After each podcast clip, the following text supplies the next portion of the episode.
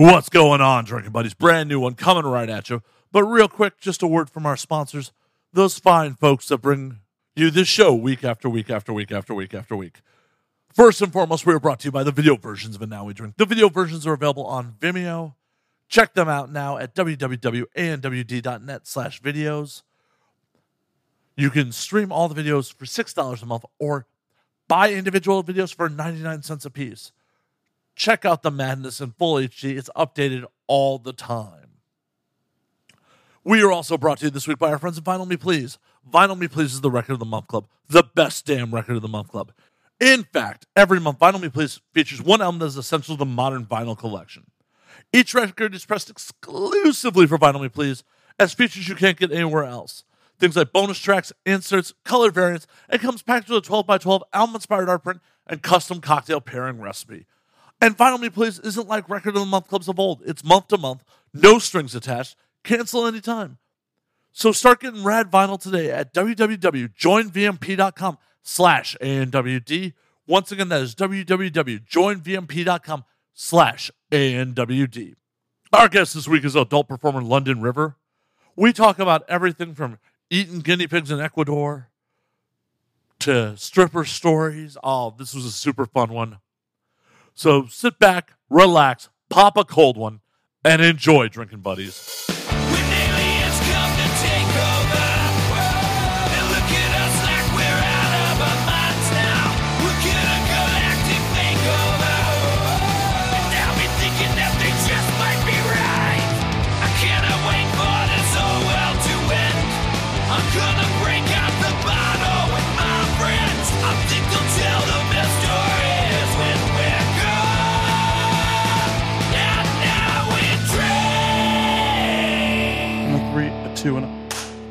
London, what's going on? Not much. Thank you for coming to the humble abode, and I'm sorry I'm still shaking cobwebs off because our fucking judicial system made me wake up fucking early this morning. Yay for you. No, not yay for anybody. We all get called to jury duty sometimes. It's like part of being a citizen or voting or something. I guess, but it's, I it's guess like what happens when you register to vote, then you end up in that list of people that sometimes has to wake up at 5 a.m. yeah, but this was like a first date that I knew was going nowhere. Like I showed up, I looked all nice, but we both knew two minutes after I walked in, like this wasn't going to go any further than that. We're just wasting each other's time. Well, I think that you knew or were hoping beforehand. It was like one of those dates that like you you end up set up on with somebody that you don't find super attractive and you're just hoping that you can kind of talk your way out of it, you know, without um without ending up going home with that person gracefully. Right? So so it's like, "Oh, my my tummy hurts a little bit. I don't know." Like that's that's what really jury duty is. This See, I'm a slut in those situations I put out, and I'm like, oh, I probably shouldn't have done that. I'm just non-confrontational. So I'm like, I'm like, instead of being like, hey, I don't like you like that, I'm like, hey, um, you know what? You can text me later, but like my tummy hurts and I have to let my dogs out. And like I left these shoes on the floor and it's just gonna fucking bug me until I put them away. And I better I have to go to my house. You can't come to my house because my dog isn't nice. Uh, and then I just yeah, I feel like that's you know, most of my dates feel like jury duty. just a pointless, pointless interview to having to share stuff that you don't want to talk about. Like, I had to tell the judge that I host this show, and apparently, that's what got me out of jury duty. Like, oh, okay. Who knew being a podcaster could get you out of jury duty? But cheers to that. Well, you're too, yeah, cheers. You're too liberal. I don't know. It's too Los Angeles to have a podcast. You know, they're like, they're like, it's just, he's just too. Doesn't everyone have one though? I don't. I'm the last person in LA that does not have a podcast. Don't worry. We'll get you one by the end of the night. I, I've thought about it. I've given it some thought. I was led to believe by Kate that you two were actually thinking about starting one for real. Oh. Well, when we're drunk, we often talk about things that we're going to do for real. It would be nice if we did the, if we like, you know, soberly talked about those things, but it rarely happens. So, Oh, I love I love that. Kate just involved you in a harebrained scheme, and you're like, oh, I agreed to that when I was drunk, huh? oh shit. no, but I but you know I did an open mic with Kate that I agreed to do when I was drunk. So well, I also had had a breakup, and so like my feelings were hurt already. So I was like, what the fuck? If I bomb, like I already hurt as bad as I'm gonna feel. I'm on Wellbutrin, so like you can only feel so bad, and then physiology makes it so you, you can't feel any worse. So I was like, this is the perfect time to try stand up because I can't feel any worse than I do now. And you can bash your ex from stage. what? And you can bash your ex from stage if you want. I didn't. No, he's a good guy. So it wasn't like one of those bashing things. If it was, it would, I would have felt less bad if it was like a shitty ex. What was his deal? What was his damage? What what lame excuse did he give you?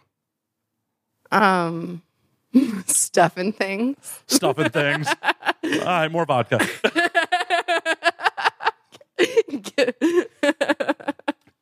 See, I should know. I those are not the type of questions I should ask four minutes into the show. That's for hour two after alcohol's been metabolized and lo- lips are a little looser. Probably ask me later. Yeah. No problem. No problem. I will. I'll circle back to that. But how was the first open mic? How did you do? Like, I know the um, expectation is you were going to bomb, but did you? Not really. It was it wasn't like great, but it was better than like I would have expected because I'm not a stand-up person. And so I was just I was just like I so it was fine. I got a couple laughs and then I didn't give a fuck. And then I got I got blackout drunk afterward and went to a Halloween party and I have no idea what happened. Basically everything that happened after the open mic is like a dream.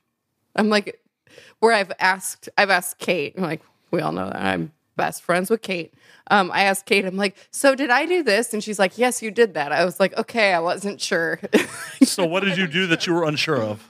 well, it's just like the, the the people I made out with. I made out with a lot of girls at a Halloween party, which is Everyone's favorite thing. Everyone's favorite thing. Girl, like me making out with girls, it's my favorite thing. And then there's guys around watching me make out with girls. It's their favorite thing. Everyone's happy. Everyone wins. Nobody was mad. I didn't do anything that would make anyone mad. Unless one of those girls had a boyfriend who's insanely jealous, but that dude probably shouldn't be dating someone in the industry anyways. So fuck that And guy. and honestly, like you're a dude and you're insanely jealous that your girlfriend is making out with some other girl at a Halloween. Like really?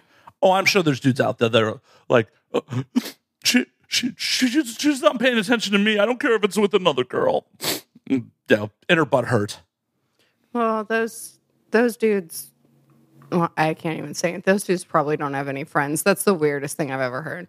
Like, because because most guys, even like like men that I've dated or I've had girlfriends that were dating guys, most guys seem kind of okay with it. Well, they seem kind of okay with it if they could think somewhere in their lizard brain they can interject themselves with the meat in that sandwich. Oh yeah, no, I never let men be the meat in my sandwiches. It's See? always vegan. See, that's where like I could see some dude being like trying to inch his way, like, hey, you know, for yeah, and then it- you're like, "N- no one wants what you got, dude. They do that. I've only been mean about it once. I was in this bar in Chicago, and like it, and it was a gay bar. So I'm like, I'm in a gay bar, or uh, like, and like in. It's not even like here. I feel like here there's like gay bars and there's lesbian bars, but in the Midwest, like what's a gay bar is everyone is just gay. Are you originally from Chicago? I lived there for a while. I'm originally from Nebraska. Ah. Mm-hmm. Oh no, I'm born and raised in Chicago, so Oh, okay. Yeah, I lived in Chicago for a bit. But like, yeah, so I was at Berlin. I was just about to guess Berlin. I was just about to guess. I was like, it was either Berlin or maybe Manhole, but No, it was Berlin. yeah. Um and and there was this girl there that she like had her boyfriend with her, but then I was dancing with her while he went and got a drink. And then he came back and like I'm all I'm all up on this girl.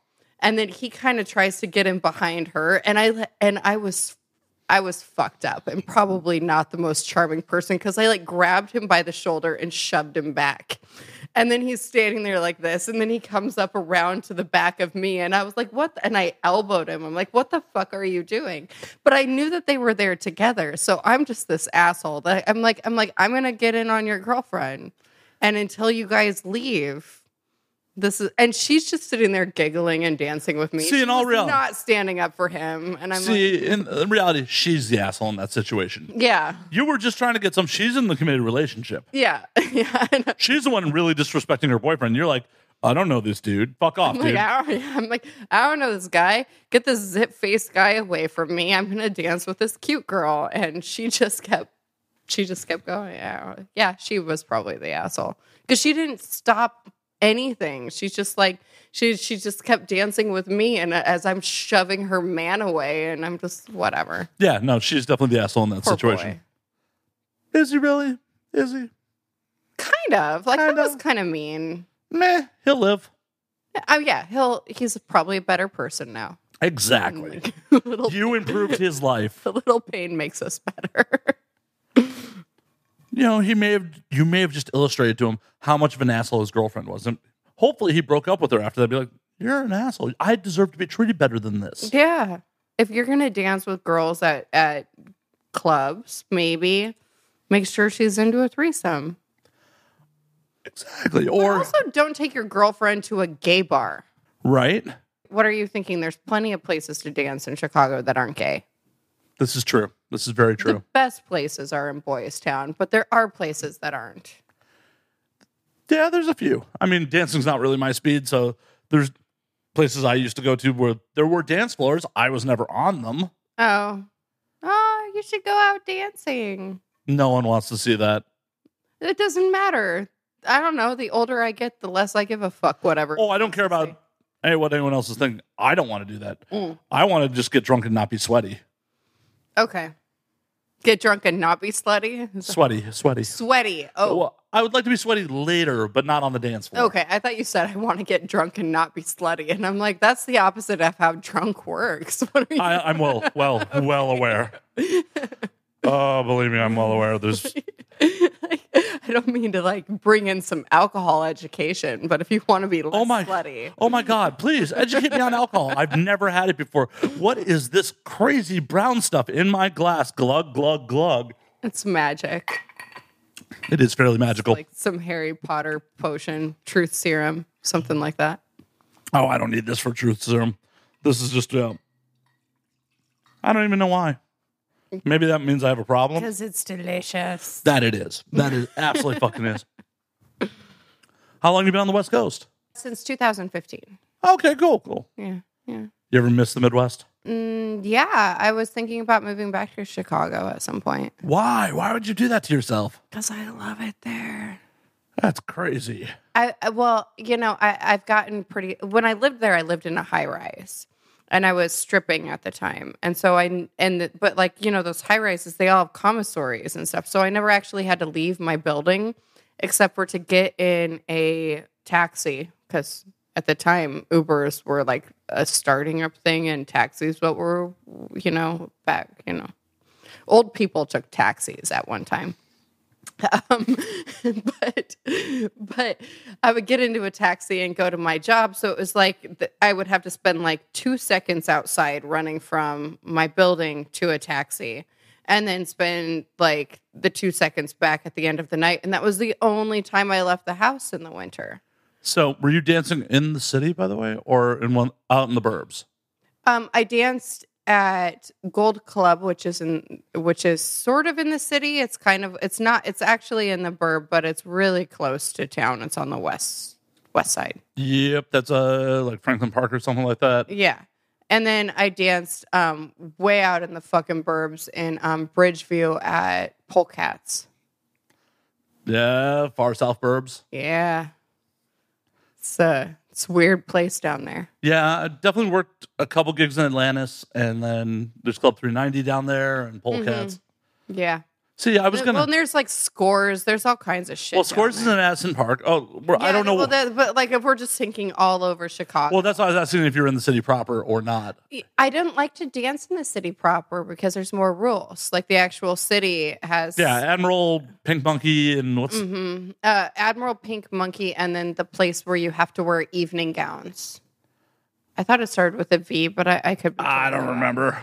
Yeah, Yeah, no, but they but they all have like these really really tight like regulations about how they do things. Like like I think the Admiral because because you get naked there, it's a juice bar or some Yep. shit like that, It is a juice bar. which is fucking ridiculous to me because I'm like I don't want to be naked and not drinking.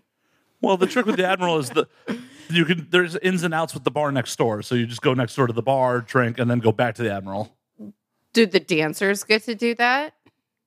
Maybe. I don't think they do. Like I, I tried out there and they like gave me this rundown. It was like a strict like no being drunk policy, and I was and well, I don't. You're like, I want to interact with strip club patrons sober. It's Yeah. it's a perk of the job. Like I used to work in Nebraska and Iowa, and they had like bars where if you got fully nude, they couldn't serve alcohol, but it was BYOB, which is even better than serving alcohol, right? Yeah, downstate Illinois has those too. Yeah. Okay. I, I haven't I haven't worked in downstate Illinois, but I had friends that went to Champaign, so there's a couple times where we like bounced to strip clubs that were like in the middle of cornfields that were BYOB. It's amazing. It's the best thing that's ever been invented because you're spending less money on booze. If you're a dancer, like it, I think for the patrons, the cover is really expensive. I mean, the BYOB club I went to in Central Illinois, in the grand scheme of things, was not expensive because it was in the middle of nowhere. Right. But they're like, but in the middle of nowhere, they're like, it's $25. And people are like, $25? That's so much money. When it's really not that And I'm like, the Admiral is just as much, I'm pretty sure. Here you go. And I can bring my own booze in. Okie dokie. Yeah. Yeah, I've always I've always loved BYOB places, especially like the ones where like in Iowa you can you can uh the dancers can bring in whatever alcohol they want, but the club is trying to sort of manage the patrons. So they're like, you can bring in beer or you can bring in wine or champagne. You cannot bring in hard liquor. So the dancers are fucked up because we're all sitting around in the dressing room just pouring ourselves cocktails. And then the patrons are more sober, which I feel like is a good balance. I think so too. Yeah. Until a patron loses an eye.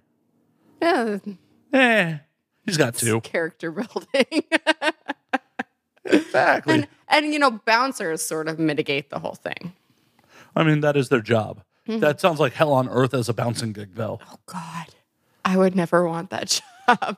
Like, are Iowa folk technically rednecks? Are they? No. Well, some of them. I mean, redneck is a person that works on a farm. So a lot of people are. Yeah, because there's no hills for them to be hillbillies. Yeah, no, they're rednecks because because the redneck comes from if you're sitting on a tractor and it causes you to get a sunburn on the back of your neck because you spend a whole bunch of time with your head down looking at the wheel and the back of your neck to the sun. The more you know, folks, the more you know. so, So in Iowa, they're rednecks. as a bouncer, you have to deal with a bunch of probably wrestling trained, drunk re- Iowa rednecks. Oh, and the worst people are the actual strippers. Like the at the end of the night, the dancers are the worst human beings that you can possibly have to deal with. I've seen more girls like pulled out of a bar kicking and screaming than than patrons. Well, yeah, patrons. I mean, for the most part, unless someone's super fucked up, know that like, hey, this is not going to end well if I do something stupid. Mm. Y'all fearless. yeah. Yeah, dancers will start fights with each other. I watched a girl get kicked in the stomach and cough up blood. It was so that was terrifying. Do you know what the lead up to that was? Like, what happened there? Yeah, you know, it's always basically the same thing. I mean, I had a girl pee in my bag for the same reason. And it's just if you're talking to somebody's regular and you get like a VIP dance from them for a significant amount of time, then somebody feels like you've stepped on their toes. And the problem is, is that people don't really think about the fact that if this girl is new, she doesn't know who everyone's regulars are. So, like, you just talk to everybody and then you end up stealing some stealing somebody's customer and somebody punches you in the stomach or you know pees in your bag or some insane shit like that That's you're uh, welcome wow. I didn't know it was that cutthroat. Like, that's my man. Well, that's my, you know, sugar daddy type deal. Not, yeah, not like it's my money exactly. It's fucking with your loot. Mm. Not like that they actually give a fuck about the dude. They just care about the fuck about his wallet. Right. No one's asking him how his day is. Well, everyone asks how his day is. Okay. Nobody cares. Exactly. exactly. No one actually gives a fuck. It's going through the motions. Like, are you having a good day? Break out that wallet. Yeah. Well, I, it's good to remember stuff about people because, like, you know, that, I mean, because that's how you make. So it's like you see the person and you remember what they said to you the last time. If you're good at your job, because then it's like, oh, how are you doing? Is your dog feeling any better? Did is your boss being any nicer? Like, did you get that promotion you were looking for? Like, if you remember one fucking thing, just one thing about the last conversation you had with somebody, it's fucking money. It's amazing. Because it's that like girlfriend experience that they're probably missing out on. Yes. It's like, oh, Kind of, sad when you put it that way, but yeah. it's the reality. Reality is kind of sad sometimes. There are some fucking sad, lonely dudes out there. Mhm. And this is their release for that. Hey, I rather that they do that shit than like start running people over because women won't fucking incel shit. Yeah, they're like, oh, Yes, I would much rather people just pay for like somebody to listen and put tits in their face than kill people. yeah, those. That that I feel like is a newer thing. It is. Well, The and- incel stuff happened ten years ago. no, there's no fucking way. Okay. I feel yeah, I feel like that's new. I think so. I'm trying to find out for us. Oh, okay. Because I'm sitting here watching you type. I'm like, what's going on? Yeah, most of the incel articles are like fairly recent. They're from the 2000s at least. Yeah. Yeah. I don't remember that shit. I mean, I'm sure there was some kid. some raging white dude who couldn't get laid, killing Yeah. people, but it wasn't like his manifesto of like the hot girls won't fuck me, so I'm killing everybody. Yeah, I uh, well, and I always like it because they always say that they're nice guys. Like I've never heard so many fucking men in my life. It's like this new thing where they're like, "Well, you know, nice guys finish last, and like, you know, the girls they don't want to fuck nice guys." And I'm like, if you think that you deserve to like have intimacy with somebody because you're kind to them, then you're not actually fucking nice. You're kind of an asshole. Well, on top of it, if all you have to offer is being nice, you don't have much to offer. Yeah, there's a lot of nice people. A lot of most people are nice. Like 95% of the population is nice most of the time. Well, especially when they're trying to get in someone's pants. Yeah. All men are nice when they're trying to get laid. Hot guys are nice when they're trying to get their dick wet. We're all nice when we're trying to get laid. Everyone. Exactly. So your definition of I'm a nice guy, do- cool. What do you contribute to society, man? Yeah. Like, you got anything else? Because Nice don't cut it. Yeah, it doesn't. And and it's and it's not that being nice is a bad thing, but when people are sitting there like, "Well, I like am nice to all these women and they don't want to fuck me and I'm not getting the intimacy I deserve." And I'm like, "You don't fucking deserve intimacy from from anyone." Well, my thought process is in all reality, you don't deserve anything in this life. Nothing is deserved. E- Everything is what you work for, what you can earn. Right. Nothing's deserved. So if you're feeling entitled off the bat, you're you've already fucked up. Right. Yeah, but they but they it's like this common fucking thing and and and, and I don't understand it because because for me there like there's people that don't want to fuck me or don't want to date me and I'm not like I don't hate them for it. There's a lot of girls cuz I cuz I'm pretty equally into girls and dudes and most women are straight.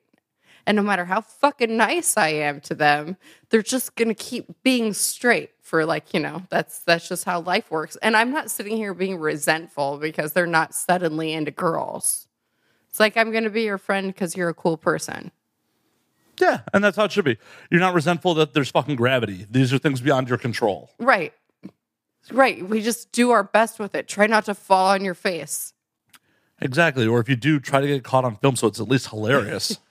so try to make that shit go viral. Right. Your ah. battles with gravity really need to be caught on tape. Oh I my god, tape, why is But you know, well, I say tape all the time. We're old. We're oh my god, why do I not have a YouTube channel called My Battles with Gravity? Constantly, just uh, I'm not that accident prone, but that's still a great name for a channel. I'm pretty accident prone. I'm gonna keep you away from my equipment. That's good. That's probably that's probably a good idea. And I'm not hating on strip club patrons. Like, I totally get it. And hell, way back in the day, I went to a strip. I went to strip clubs a fair amount of times because it was like it was a coming of age thing. It was like a thing for dudes to do. Yeah, it's fun. Meh. These days, it's meh. Well, I, you know, I think that that's one of two ways it goes. Either it becomes meh when you get older, or it becomes like a thing you do when you get older. Definitely. And the two groups like have beef. Because if you're friends with a strip club guy and he's like, dude, let's go to the club. I'm like, nah, I'm cool. What's wrong with you, bro? Strip club's awesome. Don't you want to see some tits in your face? And I'm like, I like tits I can take home.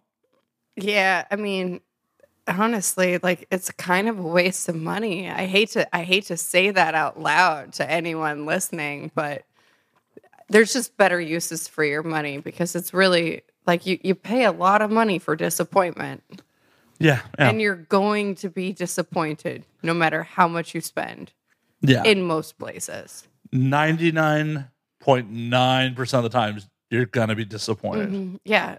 I'm a professional disappointer of men. I've I hooked up in a strip club one time. what? Yeah. How is it? So many guys have a story about how they hooked up in a strip club. I have trouble believing it. No, it happened. It definitely Okay, happened. I believe you. Uh, I don't know it's if your I, podcast. I believe you. one. I think she may have been fucked up. Okay. Two, we were in Peoria, Illinois, of all places. Okay. So it's the middle of fucking nowhere. We were there for my friend's bachelor party. The only reason I was in the fucking place, and I was just buying my friend's dances because I'm already at a point where I'm just like, I don't really give a fuck about being in strip clubs. So I'm just I'm being fun. It's the bachelor party. Like, I'll buy you a dance. I'll buy you a dance. I'm throwing a fair amount of money around. This is when I had like a civilian job that paid pretty decently. Not my current state of affairs, but and you live in one of the most expensive cities in the world. So Exactly. Exactly. That's why I have a bunch of jobs. That's why I had to tell the judge, like, Your Honor, I can't afford to take days off. But I digress. I uh, go to buy my buddy a dance, pay the stripper. She goes to lead him off my hand. He's like, Oh, I don't do dances. I'm like, dude, I, I paid for you. Go. He's like, I don't do dances. And she's like, Well, I'm not giving the money back. I'm like, I'm not expecting you to. Like, do you want the dance? And her and I were both a little drunk, headed off, banged the champagne room. It was, it was a lot sketchy. It was. It, was it was it was the club a number? Was it like an was the name of a club a number? I can't remember, like three twelve or something. No, no, no. This is that's up. I thought that was up in the city or near the city. Is it near the city? No, it was Peoria. I, I don't remember. Or no, 360. I think you're right. That is that's like an hour south. Yeah, this place was. Uh, I believe it was called Big Al's. Oh yeah, I like between driving from Chicago to Nebraska to visit family. I think I saw exits for it. Wow. Well, apparently it was demolished in 2013. Okay, well that's probably for the best. Definitely, because who knows if I impregnated that girl or not? Let's hope not. Me too. I really hope not. But and the the extra fun part about that was Uh, if so, let's you know maybe she blamed it on someone else. Then Hell yeah. Hell yeah. As I say pretty often, I don't have any children I know about. me either. Well, that'd be a lot more impressive for you if you didn't know about them. Right. I feel like there'd be a, a lot of drinking and a C section that would have to happen for you not to know about it. It's a lot. That's several months of drinking. Yeah. well, I've been led to believe that that's not out of the realm of possibility. No, I think that even a drunk person notices that they're pregnant usually. Yeah, you have to be like morbidly obese to not realize you're pregnant. But it happens. Oh, it does. Yeah. Those stories are so weird. You know, like when they shit the kid out into a toilet. Yeah. Or yeah, or, or when they just yeah, that that shit is so fucking weird because how can you not know? I don't know. I do not know. I do not comprehend. I hope to fuck to never stick my dick in someone that stupid. Um, I hope you don't either. I probably have, but I hope to never do it again. you you dodged a bullet the last couple times, so Oh, the last couple women have been fairly, in- yeah, they've been fairly intelligent. We'll go with Okay. that. Okay. You know, we don't we don't we don't give IQ tests to every one night stand, unfortunately. Oh, I've had some mornings where I've had conversations with people and I'm just like, oh, I fucked you, huh? Awesome. who's the dumbest one you've ever fucked? Like the first, what was your worst coyote ugly morning? Like, oh God, why did I do that? It was a dude. It was it was a dude in Nebraska actually. I was I was visiting town to see my family and I'd gone out to I don't know, to just dance. I like to dance a lot. And I went out to party with a bunch of friends and I uh, fucking went home with this guy. And then the next morning, he woke me up in the morning to ask if I had any Adderall, which I don't. I don't. I'm not a drug dealer. So I was like, Un- unfortunately, no. And then he like instantly got on his phone and was like fucking like texting every single person he knew because he wanted to go out the next night. And it was like 7 a.m. So I'm like, how much Adderall did you do last night that you're awake right now? Because we like didn't even start fucking until 4 a.m. but yeah, that was a weird moment in my life. Just having someone shake me awake to be like, do you have drugs? And I'm like, I don't have drugs. Is it possible? Just hear me out. Is it possible you were so drunk the night before you're like, oh yeah, I got a ton of Adderall. Come back to my place. Well, first off, we weren't at my place. He assumed I had it in my purse. And no, I can't. Ima- I can't imagine I've ever been that drunk because I'm never just carrying Adderall around. Like, it's not my way. I'm I'm mostly just a drunk person. I don't do a lot of the you know drugs. That nothing wrong with that. I'm right I there like with to you. go to bed. I like to go to bed, right? sleep. I obviously do too. I took a nap before you came here. Yeah.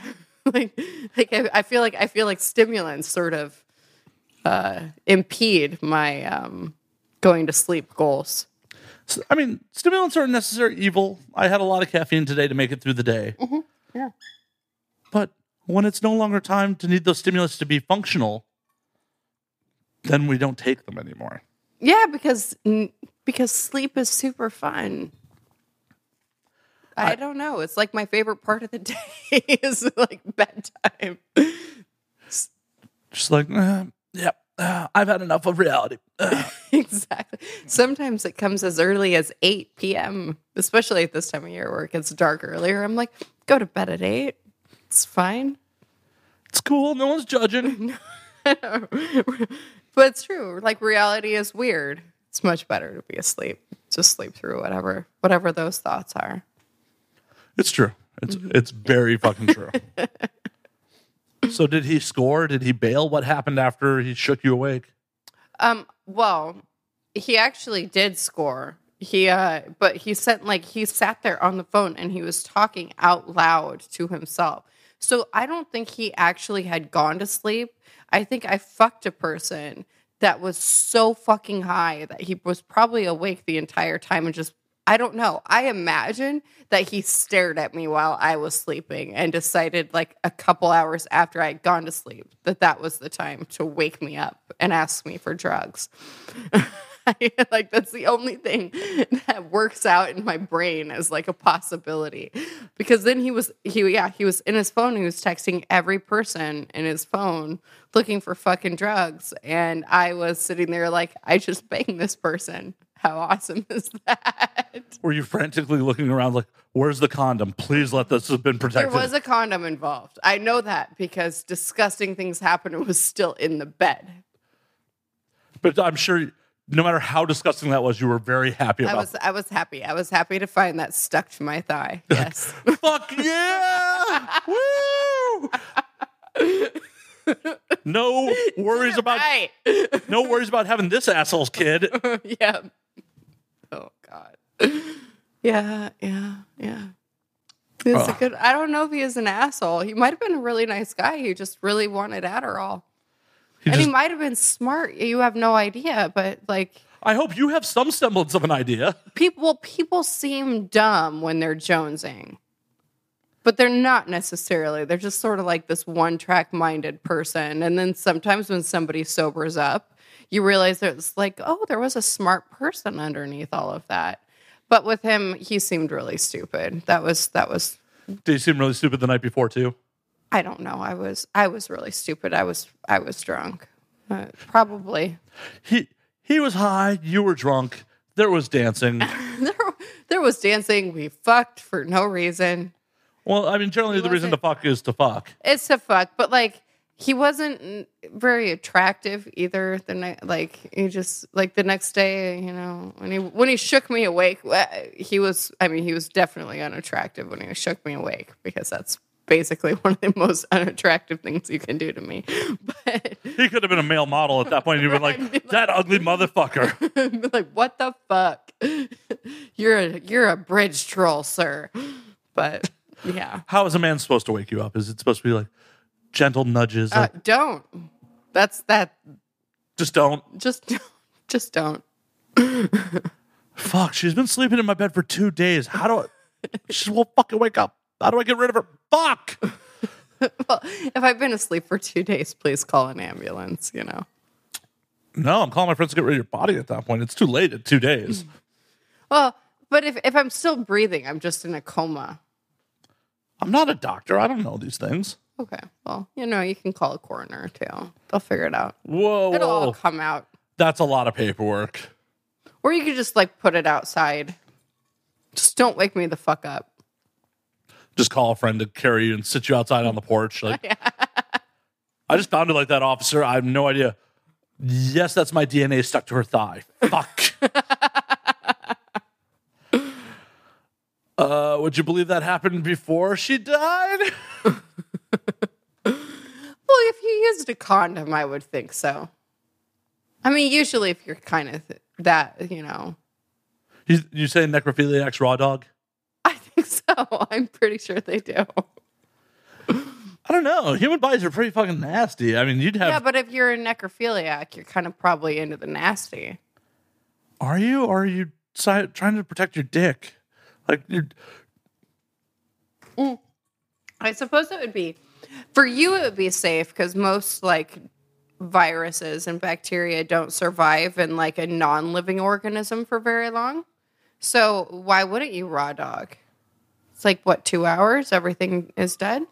Yeah, I think so. So uh, if if I were a necrophiliac, If I was a necrophiliac, I'll put the air quotes there for her. and, and and I and I was male, which I'm not. But if I was a male necrophiliac, I wouldn't use a condom. I would just wait till the body was dead for two hours. But as a female necrophiliac, you don't roll one on him?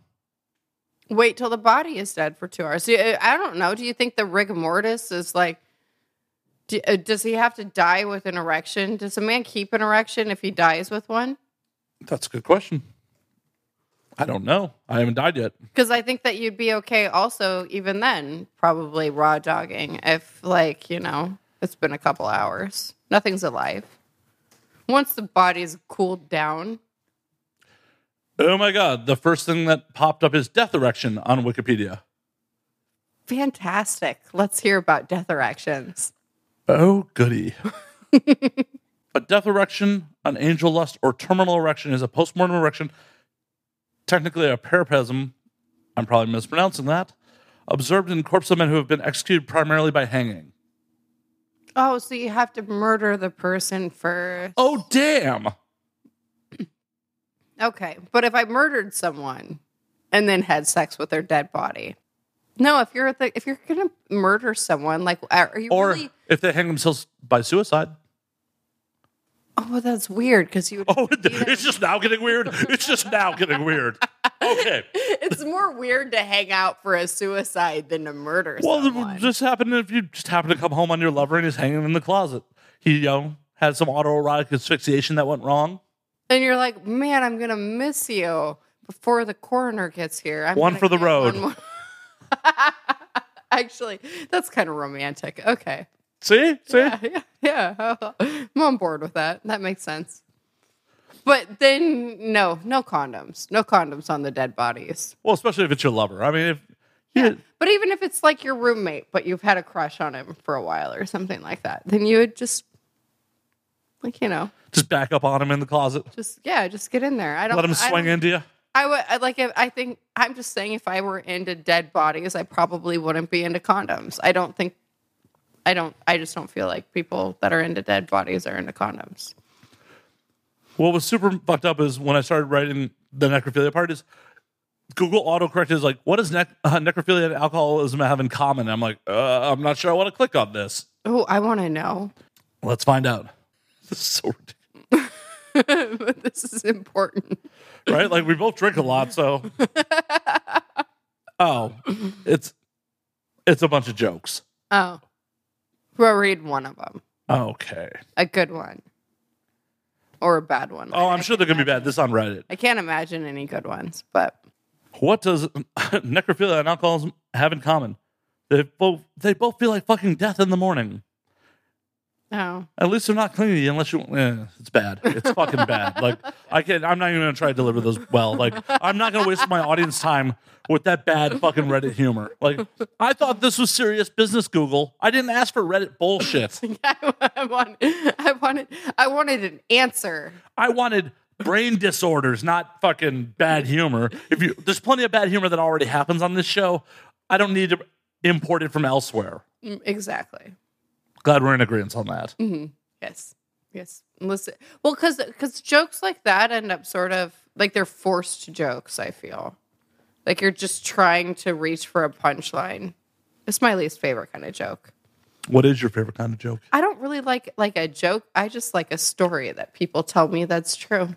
Like people fucking in a strip club, huh? Yeah. I don't know. I you know You're still skeptical. I know. I know you're still skeptical. I am skeptical, but that's only because like every man I know has had something fucking dirty happen in a strip club, and I've been a stripper for a while since I was 18. So Like two whole years? Oh shit! Yeah. Should have carded you before I give you alcohol. two whole years. It's been a it's been a minute. I'm not 18 anymore. I'd hope not. I shouldn't be giving you alcohol if you're 18. I'm above 21 a little. A little for sure. Anyway. but like uh and I've never done anything that was like illegal in a well, Oh, I feel like there's a story here. no, okay. Well, different different different states have different laws and so sometimes like you can do something that's technically illegal, but it's so stupid that like it doesn't count. Like what? Okay, like in Nebraska, you have to stay at least six inches away from the patron at all times. That's odd. It's hard to give a lap dance without sitting on a lap. You're just kind of hovering over it. No, you don't hover over it. You break the law and give a lap dance. I got ticketed once. Like there was a sting, and um, I got a ticket for. Uh, it was it was it, it was a prostitution ticket. It was for um it was for performing a sex act for money. And then I went to court with it because they didn't realize that, you know, my parents are lawyers and that I'm like not because most people just pay it. It's actually just a fine and it goes on your record and you're like, oh fuck it, whatever. But I was like, no, I'm not gonna have this on my fucking record. And I called my mom and I was like, what do I do? And she's like, well, what did you do? I was like, I gave a guy a lap dance and I sat on his lap and I got this ticket because he was a cop for, you know, performing a sex act for money. And she's like, well, don't you always sit on their lap? She's like, what is a lap dance? and like even my my mother was like, I'm not sure what the law is, but that seems odd. And I'm like, yeah, so what do I do? She's like, just go to court and like basically plead not guilty on the ticket and then see if anyone even shows up and you know get a get a defense attorney and stuff. And actually he never bothered to fucking testify. So it wasn't a big. They dropped it in the end. Well, I'm sure, and under cross examination, it'd be really rough. Like, how do you know it was me? It was dark in that club. Could you pick, you know, start? Yeah, well, he didn't even bother to show up. Like the cop didn't bother to show up. The person who issued me the ticket was like, "Fuck it, I'm not going to deal with this." Well, Because- they're just to generate revenue. I didn't. Well, yeah, because I didn't give him a hand job. I didn't like do anything. All I did was give him a lap dance. All I did, and I was. It was a. It when it was a topless bar. So I was giving a lap dance with panties on. So I rubbed my ass, not a private part, my ass cheek against his trousers, and that counted as performing a sex act for money. Cool. But how do you give a lap dance if you're not humping someone's trousers? Isn't that what a lap dance is? Pretty much. Pretty Yeah. much. I mean, generally the expectation is hopefully you're going to rub my erection in between your butt cheeks. Exactly. We're all in agreement on this. I don't I don't know what else to do. I was yeah, yeah. But Yeah, I, I don't think you're supposed to sit on his lap and talk about politics. I- well, in the state of Nebraska, you can't even sit on his well, not in the in the city of Lincoln. You can't even sit on his lap and talk about politics. You can't sit on his lap at all. You have to like sit next to him at a like, you know, safe distance.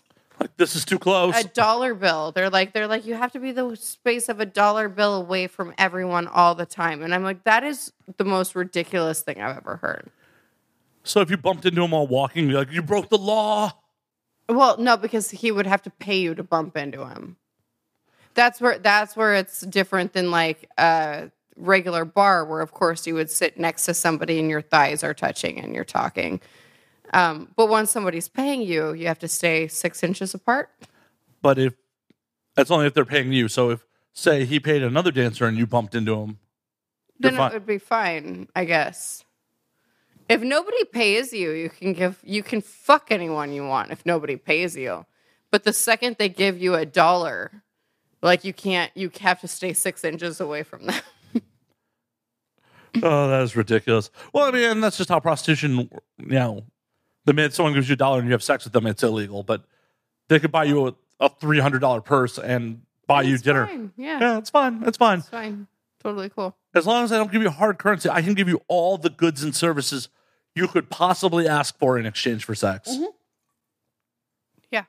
Like I can't give you any cold hard. It's we live in a weird puritanical society. We do. We really do. And it, it's it's bizarre.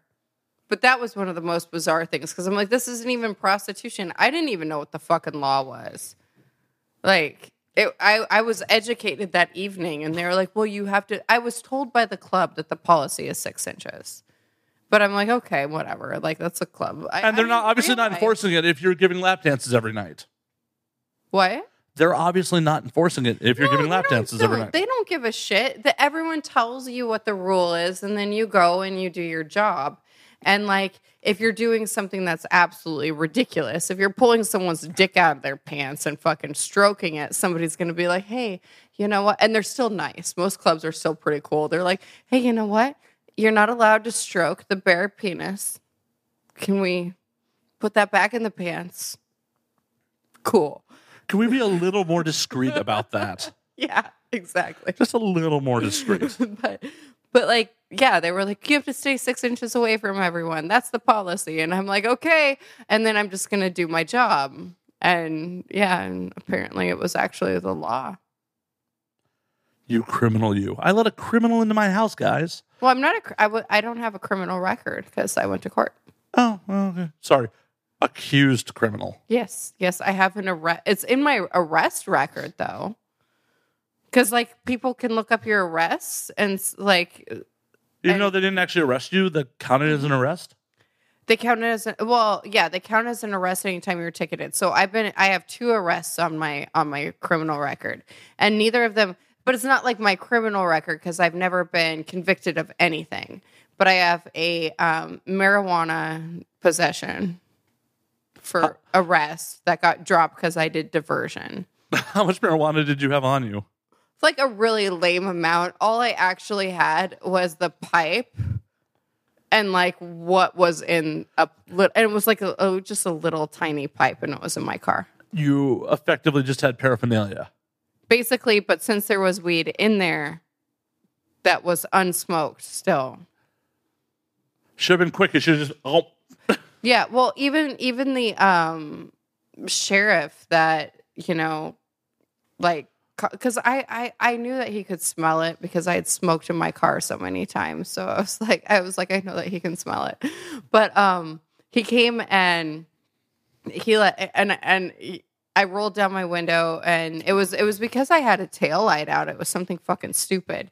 And he's like, "Do you have weed in this car?" And I was like, and I just looked at him. I was like, "No." He goes, I'm gonna have to search your car because I can smell weed in your car. Can you just tell me where it is because it's cold out? Because it was the middle of fucking winter in Nebraska, and I was like, "It's in the glove compartment." you go like, "I'm like, I'm not gonna fuck with your day." and like, but but then he's like, "How much weed do you think is in this pipe?" I was like, "I don't know, lame." I'm like, I don't know. That's all that's in there. And then I had an antibiotic, and they're like, "What is this pill?" And I was like, amoxicillin because I had a, a, you know, respiratory infection. And they're like, oh, okay. And I was like, you just read on the prescription label what it was. But anyway, so yeah, I've had two, two, two arrests in my life, and neither of them wound up in jail. They were just tickets. Thankfully, somehow I've never ended up anything but traffic violations. It's amazing. Good for you. Well, it's generally most. I've performed a sex act for money, apparently, and smoked weed. Yeah, I've never performed a sex act for money, though I wish I had. There's definitely some I wish I had been paid for. I've performed so many sex acts for money, but they're like only illegal in certain situations. So, Well, yeah, I mean, it's generally how you make some of your income these days. So, yeah, yeah. Basically, my entire life is just performing sex acts for money. I do that every fucking day. Hopefully, hopefully, like as much as possible. as much as people would book you and allow you to. Yeah. And there's absolutely nothing wrong with that. I mean, there's no reason that more people shouldn't do that. Unless you're in a titty bar in Nebraska. No sex acts for money. Well, it's good that you freed yourself of titty bars in Nebraska. Agreed. So, what do you think of the lame state of affairs of strip clubs in LA? I don't know. I've never worked in LA because I don't want to be an employee. California. I'm like, I understand it. Well intentioned, but Jesus, that fucked up everybody. I, I yeah, I've never heard anyone say like this has been great for me. No, it's not good for anybody involved. The clubs aren't happy about it.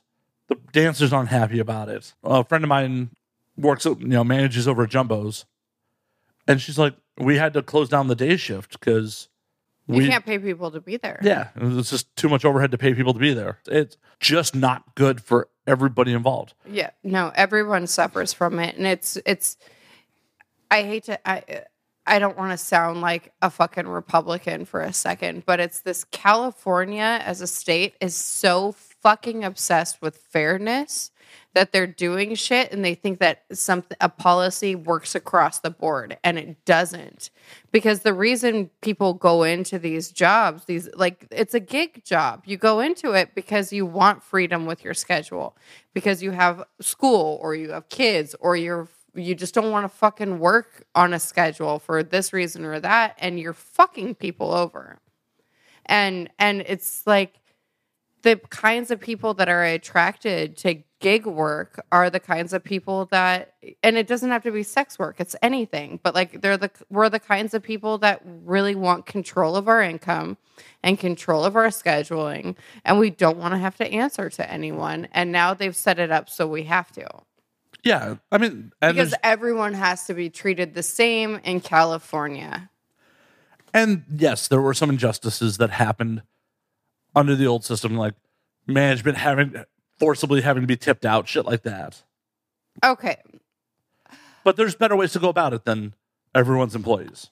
Well, and tipping, okay, tipping out management is you should have to. I actually have always completely agreed with house fees. Sometimes I think clubs are a little steep, but I actually am, have never been not okay with paying house fees. I think this is like a new phenomenon. Like the millennial stripper hates house fees. Well, I mean, there's a difference between house fees and like having to kick back to the manager himself. Yeah, but most places don't have like a a tip out that you have to give to management. Right. I'm I'm not saying it was a universal thing. I'm just saying there were some injustices out there. Yeah, totally. There's some injustices out there, but you don't make this huge umbrella law that covers Uber drivers and strippers and porn people and everybody And barbers and and barbers, people that work for themselves. People work for themselves because they want to work for themselves. And like tipping out management has never been something that's pissed me off because again, like these are the people that keep you safe. They're the people that like actually are hauling the fucking assholes out of the bar. They're the you know, there's there's a lot of things that management does that's helpful for me in a club. So I've never had a problem with that. I get that like people don't want to be forced to do anything so then don't force them to do anything but then just include that tip out in your house fee maybe so that you don't have to talk about it. Right.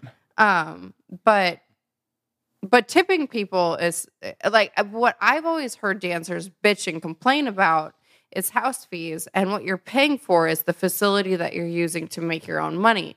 So you have the so the club is making money off of the patron but you're making money off of the club so you have this whole venue that has security in it as opposed to going and doing bachelor parties by yourself and having to you have to still have to pay security if you want security. And that can still get real sketch real fast. really scary really fast.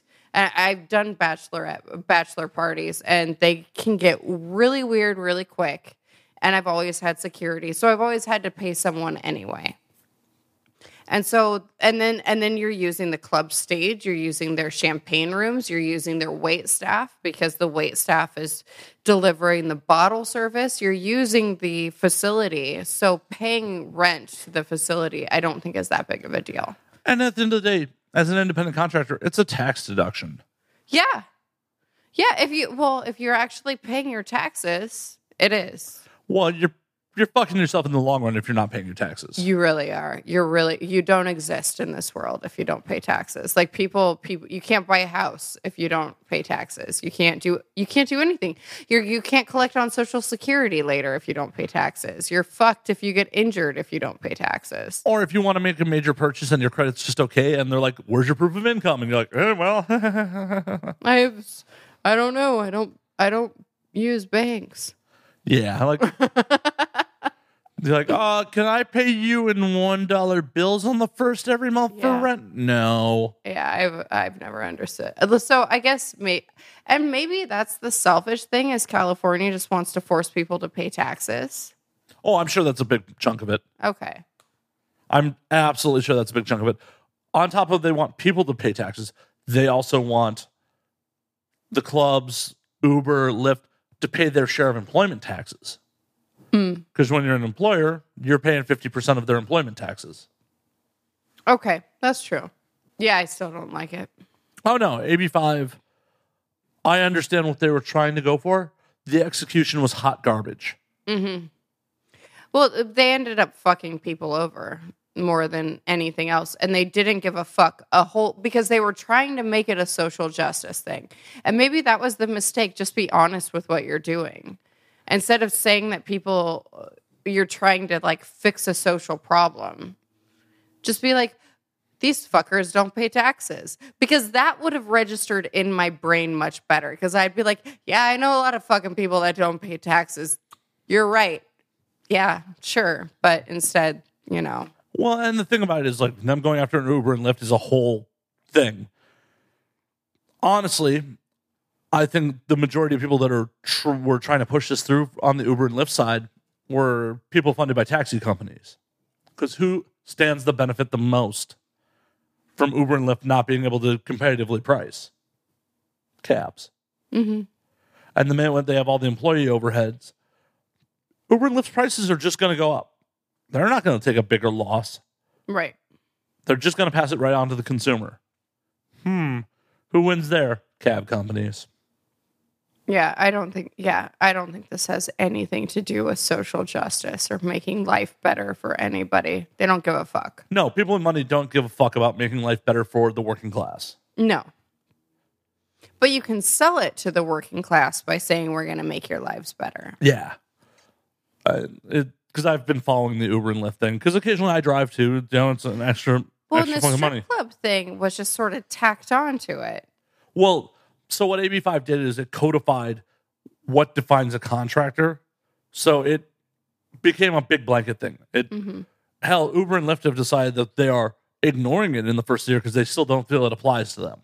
Well, basically, they said that like if your job function is like something that is necessary for the business or something like that. It is the primary business of the business. Like okay. being a dancer in a strip club, well, the strip club's primary business is stripping. Therefore, you can't be a contractor. It's fucking so ridiculous. If you're a painter painting the strip club, you could be a contractor because their primary business is in painting. Okay. There's an ABC test that gets into it. And so they're defining these technology companies, Uber and Lyft, as their primary businesses. They're transportation companies, they're cab companies. Well, Uber and Lyft is like, nah, we're not. We're we're technology companies, so we're just ignoring that. All all those drivers who drive for us, that's not our primary business. Our primary business is technology. So they're still gonna try to ignore it after Well, the first then year. why can't strip clubs do that and say their primary business is alcohol? Depends on the club. I mean, if they sell booze, then they should be able to say that they're primarily a bar and there's strippers in it. well, depending on the size of the club, they may not be able to deal with the fines that may come with it, or Okay. you know, Uber and Lyft are billion dollar companies. Like, pfft. So Fuck we got California. fuck you, California. We'll pay some fines, whatever. Okay. Where you know, if you have a chain of three strip clubs and they're like, uh, here's six figure fines, they're like, we're done. That makes that makes some sense. But yeah, it sucks that the dancers are the ones that suffer from that. Yeah, and I don't know anyone who's particularly happy about it. No, well, I'm being. I mean, and well, because it, the once you're an employee, you actually can't like you can't deduct so many things out of your taxes, and there's actually quite a bit of overhead being a dancer. Oh yeah, Like, and and so it'd be nice to be able to claim your wardrobe and your makeup and your you know the miles if you're traveling for work and stuff like that. So it's like, but you can't now. yeah, it sucks. Mm-hmm. Though by California law, your employer legally has to pay for all that. Yeah, there's no fucking way a club is paying for my shoes when my shoes broke. There's no way. Yeah, you'd have to take them to the labor board on it, mm-hmm. and then sue them, and then you get the sticky situation of having to sue your fucking employer. Yeah. Well, and then everyone talks. So you probably won't have that employer after that because they'll find a reason to make your life miserable enough that you leave. And then they'll Well, make they sure did- that you don't work anywhere else. They can dictate your schedule. Be like, "Welcome to day shift on Wednesdays." Yeah. I don't know. I can make a lot of it out of a day shift on Wednesday. But. Well, or whatever whatever shift you don't want to work is now your new shift. Well, and now I think that they actually take a huge amount of money from the girls too because they have to make up for what they paid for what they're paying them. So like your first like half hour VIP, which is a significant amount of money, goes to the club. That's ridiculous. Mhm. Yeah, that's how it worked in San Francisco if you wanted to be an employee. Was that they like you had to earn basically $400 in a night before you started making any money of your own. Did you at least earn your hourly during that? Yes. But But, you're minimum- making less. But it's minimum wage, probably, right? I don't even remember. I don't remember. Because I did that for like a week and I was like, fuck this noise. I'm going to go. Yeah. Because it's easier to webcam at that point. Oh, it is. I mean, in a lot of cases, it's easier to webcam, anyways. Yeah. I mean, that's true. You don't have to put on pants and leave the house. No, but you do have to stimulate your genitals for like eight hours, so that's a little rough. Not really eight hours. Sometimes you just sit around and talk about nonsense. What sort of nonsense do you talk to people on cam about? I don't know. Like sometimes people like to like explain their politics to me. That's become a really fun thing. Ooh, or like people like I just started using SextPanther recently, and someone asked me um, which political party I was in, and I told them, and then they proceeded to mansplain me politics for a while. Your dime, buddy. Well, yeah, because because every text they sent me cost them cost them a couple dollars. So I was like, I was like, oh, tell me more about that. Was there a couple like, I don't quite understand. Can you explain it again? yeah, totally. I'm like, oh, that's really an interesting perspective. I'd like to hear more. And then they're like, I want to tell you more. And I'm like, so, okay, but here's how I voted in the last election. Like, what do you think about that? Oh, dudes and their money. I mean, if you really want to explain to me why, like, Donald Trump is such an amazing guy for $2 a text, do it, man. You sure it wasn't Eric Trump doing that? What? You sure it wasn't Eric Trump It might have been, but, you know, or Don Jr. being like, "Oh, Dad's awesome." just as green as everybody else's money. Uh, it all spends the same shit. But those poor bastards stole it from veterans. Oh, I'm not getting. I'm not getting political. I'm not doing it. Not doing it. not doing it. Not doing it. Not doing it. Sorry, I didn't mean to make it go political. It's all your fault. It's all your fucking fault. Not a Trump supporter. There, it's You out know- there. It's out in the open. Oh no. We've made it known. What? We're not going to see you in a scene wearing a MAGA hat and Doing whatever it is, yelling about something. yeah. Probably not. Yeah. I'm not angry about really anything. I don't feel like anyone's stolen anything from me that I felt entitled to. So That's I fair. lack the entitlement to be a Trump supporter. Though I'm honestly amazed we have not seen a bunch of angry MAGA porn. Like, what do you mean, MAGA porn? Yeah, make America great again. Just people wearing MAGA hats and screaming. There's- you know, there was Kink did a gangbang of like "Make America Great Again." Yeah, with uh, Ella Nova. Yeah.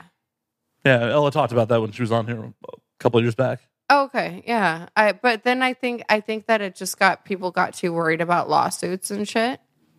Well, I'm not saying you have a gangbang of a bunch of Trumps like they did. I'm saying you just have like people like just oh, it would, it would be ridiculous.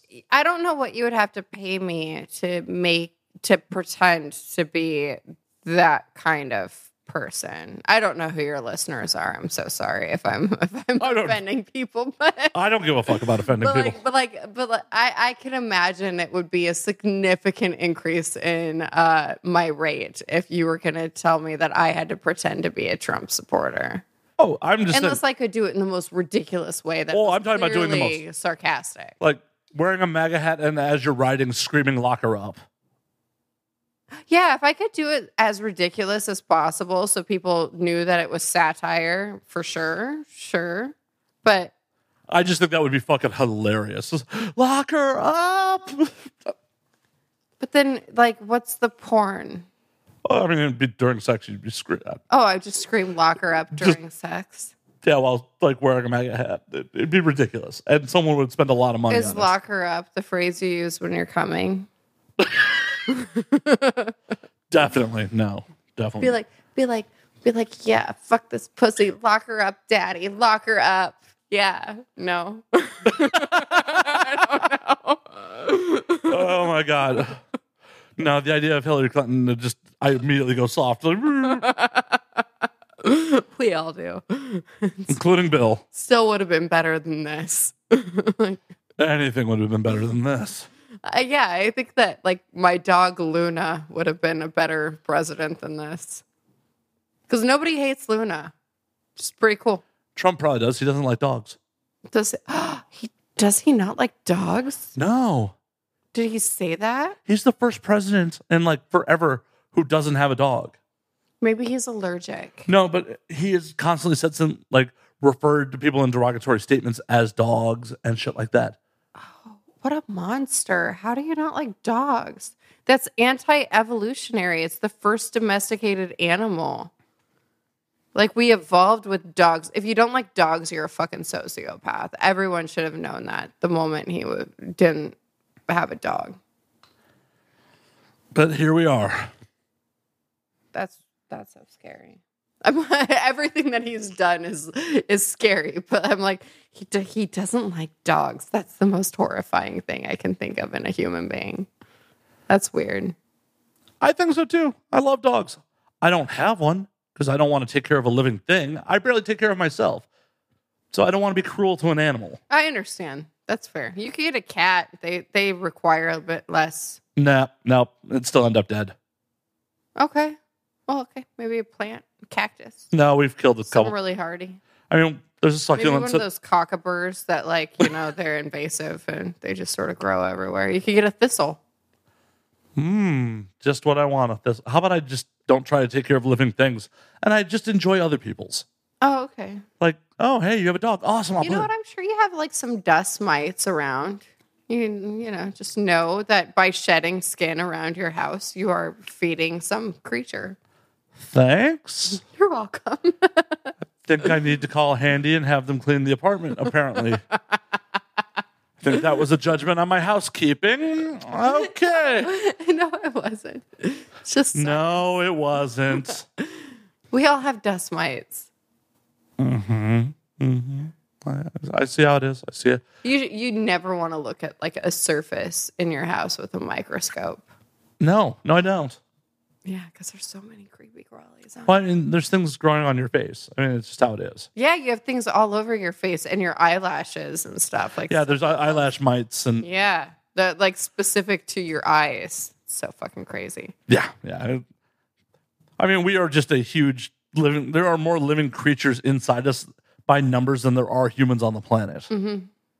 Billions. Yeah, we're like the human body is like its own multiple ecosystems. It's an entire world on your person. Yeah, I, i'm sure it was probably Rogan. I'm probably I'm sure it was Rogan, but it's just like, oh yeah, we like to think we're in control, but it's actually like our gut biome, you know, determines so much of like mm-hmm. how our behavior and things, how things go. Yeah, the bacteria that live inside of your like intestines and so, or, and you, just your guts are basically control your immune system and your mood and all kinds of stuff. Like they've started treating depression with fecal transplants. Really? Yeah, it's fucking kind of cool. But it's because it's because like some people are chronically have problems with their with their guts, with like the um with the flora that's in their body and it actually messes with your entire body chemistry.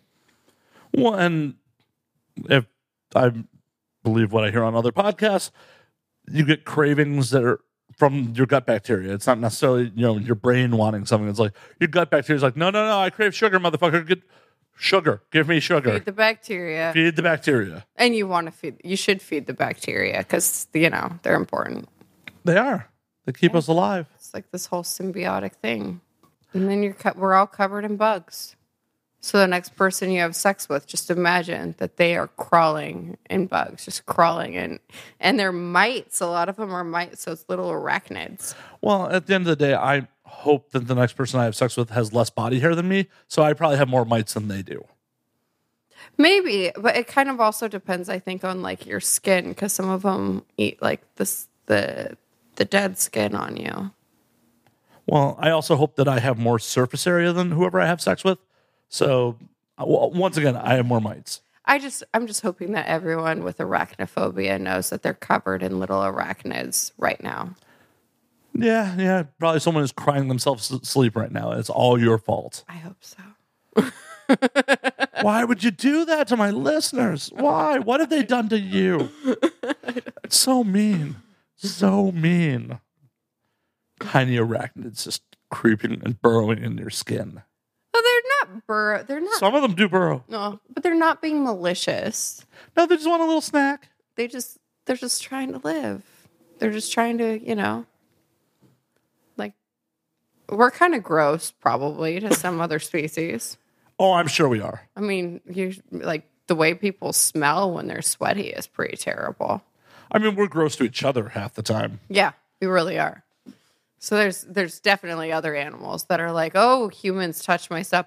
Like um, I had a mouse. I had a pet mouse for a long time. I actually had multiples, but one of them was really sweet, and I would pet him and cuddle him. And every time I would put him back in his cage, he would instantly start cleaning himself, like psychotically, like like a person like with OCD that has touched like accidentally touched a piece of dog shit. Like he he would clean and clean and clean and clean and clean. And I'm like, how fucking gross does this mouse think I am? But clearly this other species of animal is like, I like you. like hanging out with you. You're the most disgusting thing in my life, though. I'm gonna have to clean myself. So you know, I mean, isn't that the attitude of pretty much every cat that exists? yeah, yeah, that we that we are horrible. It's like you provide me food, and if I was bigger, I would kill you. For sure. For sure. Well, they they have all those people that get like the pet tigers or pet leopards and stuff, and then people keep getting mauled or killed by their cats. And I had a friend of mine. I won't. I, I had a friend of mine who was like this industry guy, and he's like, you know what? Someday I'm gonna try to get like a leopard cub, and I'm like, why would you want that? And he's like, well, when they're cubs, you can get them used to you, and then when they're adults, they're like just normal cats. And I was like, yeah, they're like normal fucking cats. Only it's, you know, 200 pounds of normal cat. And I have a cat, and sometimes I'll walk by the couch and he'll jump out from under the couch and attack my feet. If he was 200 pounds, he would have killed me like 50 fucking times by now. Yeah, yeah. Cats are cats. They're like, I, I don't want any, I don't want a version of that that's 200 pounds. They have claws that are the size of your finger. Right. Because even when it's like feeling playful, it's going to murder you. Yeah. How many times have cats just like swatted at your hand with their claws out? Yeah. You you pet them slightly too long and they turn and grab your hand and bite you and scratch. it's like no. They're like, well, if I treat it like it's a, like it's a normal cat, it'll grow up and act like a normal cat. And I'm like, so you'll be dead? Because I'm pretty sure my cat would have killed me several times over. Yeah, yeah. Not even trying to be mean. He's just a cat. That's they just kill stuff. That's what they do. Who was the asshole who first tried to domesticate cats? Whose bright idea was that? Like, hey, little murder machine, you should live with me. Well, they domesticated themselves, kind of. Well, I'm sure. I mean, as domesticated as they are, Yeah. Oh, yeah. Well, yeah. But the, I mean, yeah, because they're all kind of a subspecies of um, of wildcats that were in Africa, and they started basically the African wildcats, and then like Asiatic wildcats started kind of following human civilization because we had grain, and grain attracted mice, and so then the cats started hanging around us a whole bunch, and that's how they ended up kind of being favored by people. but still, who was the asshole? who Was like, yeah. Well, I guess those little murder machines killed the mice, which was an invasive species to our the- grain. I think that's the Egyptians. Could be, could be. Yeah. Like they were worshiping cats. Well, it's also just one of those things of like, I see their usefulness when they're like killing invasive species that would affect our food sources. Right.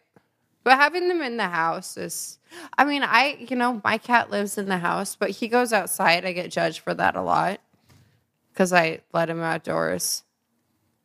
But he seems happier for it. But because I'm pretty sure he really would murder me in my sleep if I didn't let him outside. Probably. And you're right. It was, according to National Geographic, the ancient Egyptians may have been first to domesticate cats as early as 4,000 years ago. Plentiful rodents probably drew wild felines to human communities. Yeah. I- know weird shit. It's not necessarily weird. It's just facts. I watch a lot of I watch a lot of like National Geographic and Discovery Channel. But they made a whole they made a whole like um special on cats and where they did like a bunch of DNA research to find the original cat. And it was like Africa and Asia. Yeah, I mean, that makes perfect sense. Egypt's in Africa. So, eh, Yeah. But it's North Africa, so you're kind of close to Asia too. So like if you're just doing genetic research, it would make sense. it definitely would. Mm-hmm. Wonder if the Israelites took a bunch of cats with them when they left Egypt. Well, the Israelites probably weren't in Egypt, at least in the numbers that they were reported to be in the Bible. Different podcast. Different podcast. Shitting on organized religion could happen next time. it was just Moses and like two friends leaving. Like, we're out and we're taking the cats. probably not. I feel like God never mentions cats in the Bible. Does God mention dogs in the Bible? No, but but okay, but Christians hated cats. Like some of the, you know, they they there's like some some speculation that part of the cause of the bubonic plague was actually because um, because the Catholic Church connected cats to witchcraft and they started basically burning cats. And so there was this huge decrease in the cat population in Europe, which caused an increase in the rodent population, which helped spread the plague. ah, dumb uh, Europeans. Well, yeah, well, you know, uh, religious people. But like, not that religion is bad or, or whatever you believe is awesome.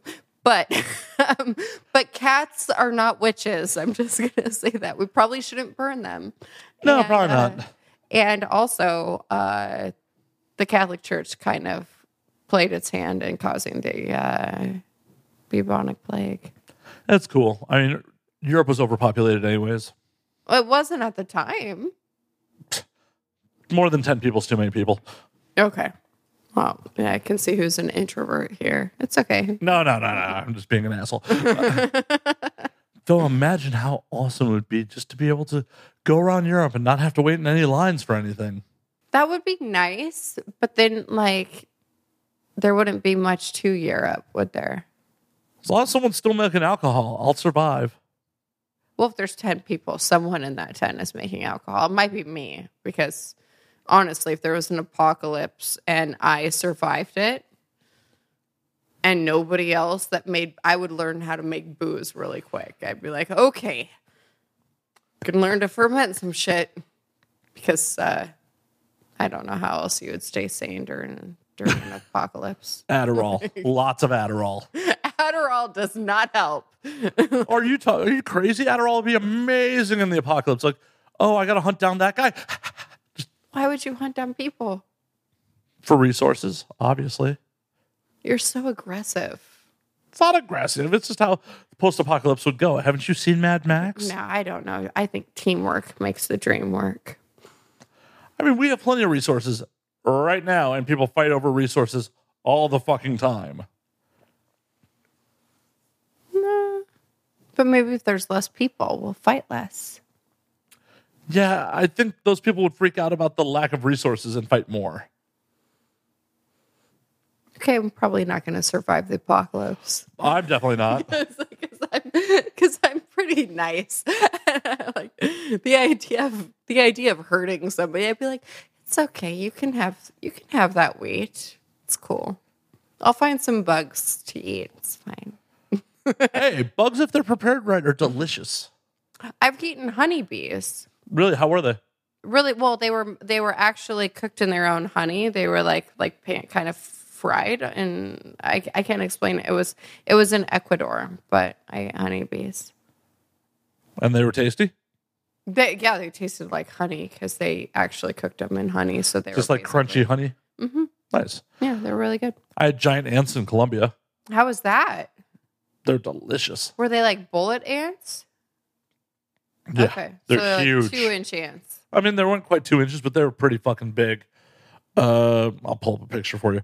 But they sell them in like all over the tourist areas, and they were fucking delicious, and they were fucking huge, and they were just crunchy and salty. oh that sounds nice Yeah, they were great. They're fucking great. Yeah, uh, like um, there's people that are kind of trying to push for us to eat bugs in the United States because they're a much greener source of protein. They are. I mean, they're a green source of protein. They're very renewable, high in protein, low fat. Yeah, I mean, there's there's several, several, several, several, several times more ants on this planet than people. And they're pretty fucking easy to breed. Yeah, they. I mean, they do. They only need you only need one. You get her pregnant once, and she breeds her whole life. Yeah, and they're just like, meh, meh, here, here, more protein, more protein. Mm-hmm. Yeah. But yeah, my, my experience with bees was that they just tasted like honey, but that was just because they were cooked in honey. I don't know what they taste like on their own. The the ants were just yeah, as I said, salty and crunchy. But I don't know. I've eaten a lot of things. I ate a guinea pig. I ate a couple guinea pigs in Ecuador as well for the same. You know. I, I take it they're pretty tasty. They're really good. Um, I again, I'm like I, I feel so sorry for anyone that owns a guinea pig, but they were originally bred. I mean, the reason for their domestication was was um, because Quechua people, people in the Andes, actually bred them as livestock animals. Oh, I didn't know that. Yeah. So yeah, so guinea pigs are um, it's called cuy if you have the livestock version, um, but they uh, they were they're, they're just basically uh, domesticated, completely domesticated rodent from South America, and they're really easy keepers. So they don't take a lot of resources, but they actually provide comparatively quite a bit of meat and um, you can move them around. So when people would like move, you can actually take your guinea pigs around with you. It's not like having a cow, and and um and so in Ecuador, I like you don't have pet guinea pigs. You have guinea pigs as livestock, and um, in certain communities, like where where I was, I traveled around the country quite a bit, but um in the community I stayed in, for the most part, there was a place where you could uh, basically go to the restaurant and pick your guinea pig the same way you would pick a lobster here. And then they would kill it and, you know, um, roast it for you. And you would come back a few hours later and you could eat your guinea pig.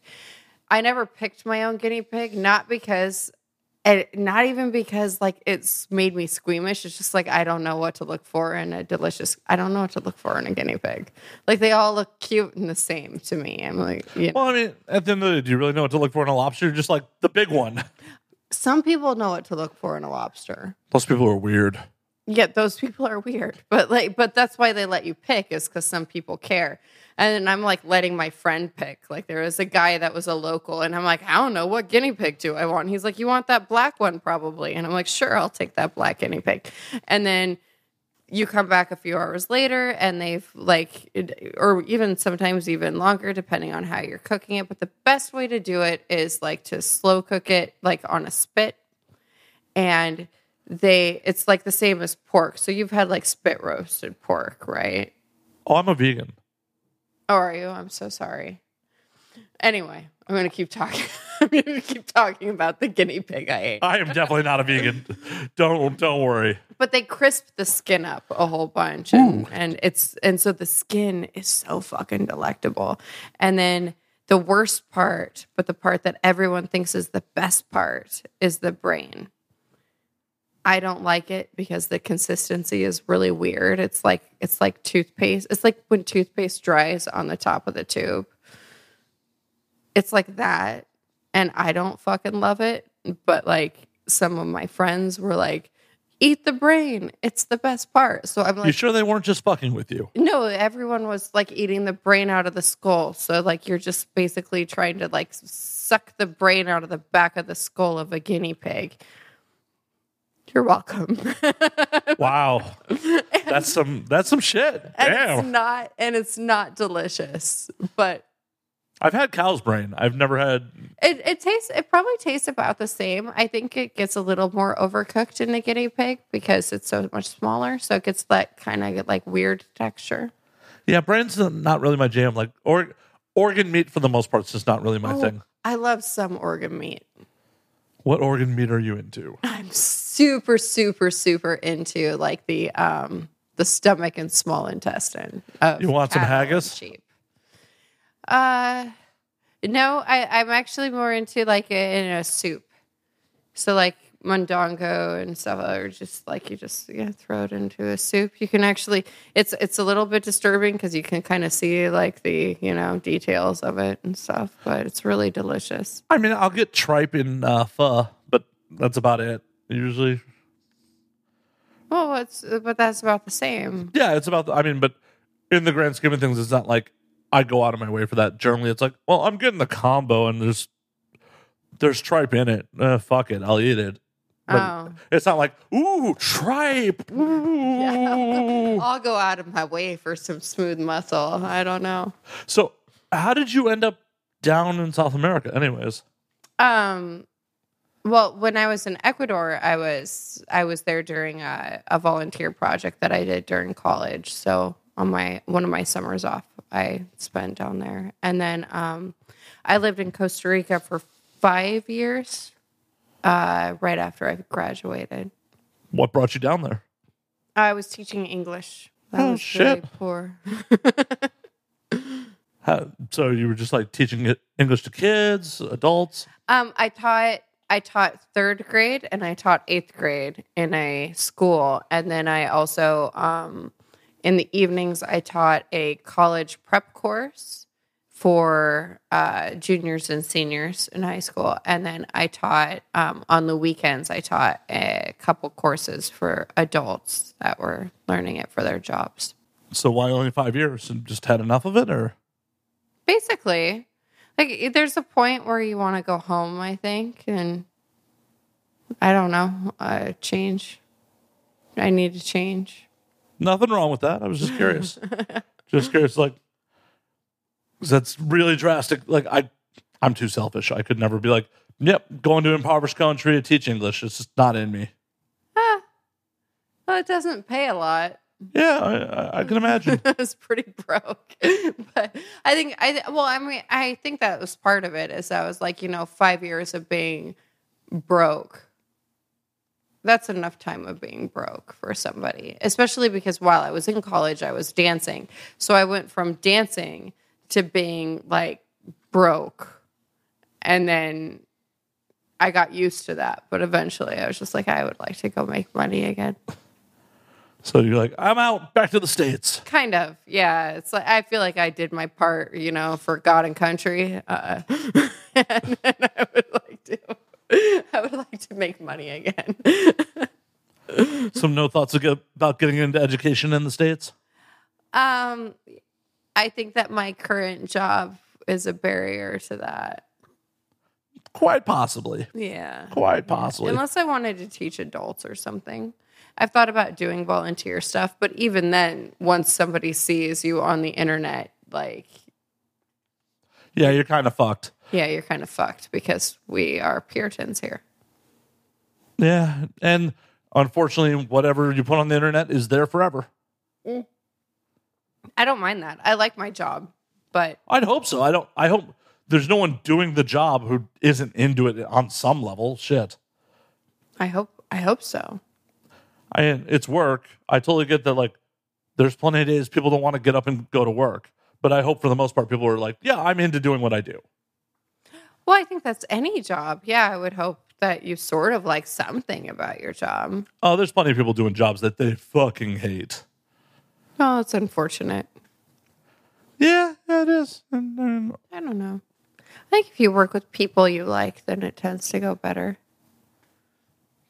Generally, I don't know. I had a nine to five. I worked for a long time that I fucking despised, and I finally got myself out. So I'm sorry.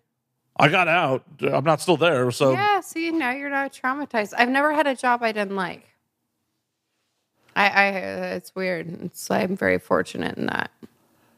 Well, to be fair, I enjoyed the job when I first started, and then it progressively changed over years as it became more corporate and it wasn't a family owned business anymore. So it was just like, Oh, that'll happen. yeah. And then by that point, I was in for, I'd been working there five years already. So it's like, well, I'm used to this level of money. Great. And here you are doing a podcast and various other jobs.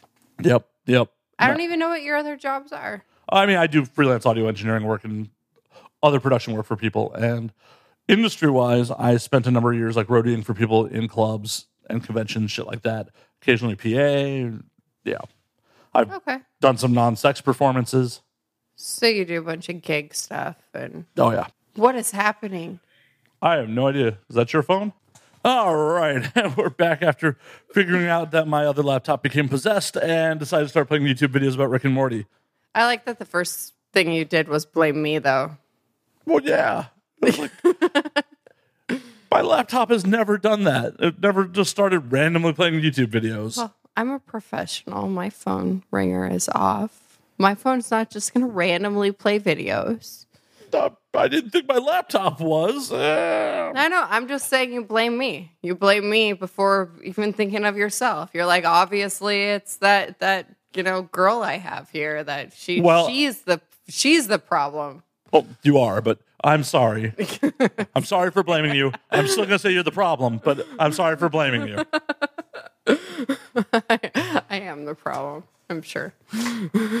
Well, I will refill myself and drink to that. so before we were interrupted by internet videos, they're randomly playing. We're talking about. So you came back to the states after doing, and you were thinking about doing adult education, and are you going to pursue it? Like, what's the No, nah, nah? no. Well, I, I, you know, I, I started doing porn, and you know, any adult education is sort of out the window.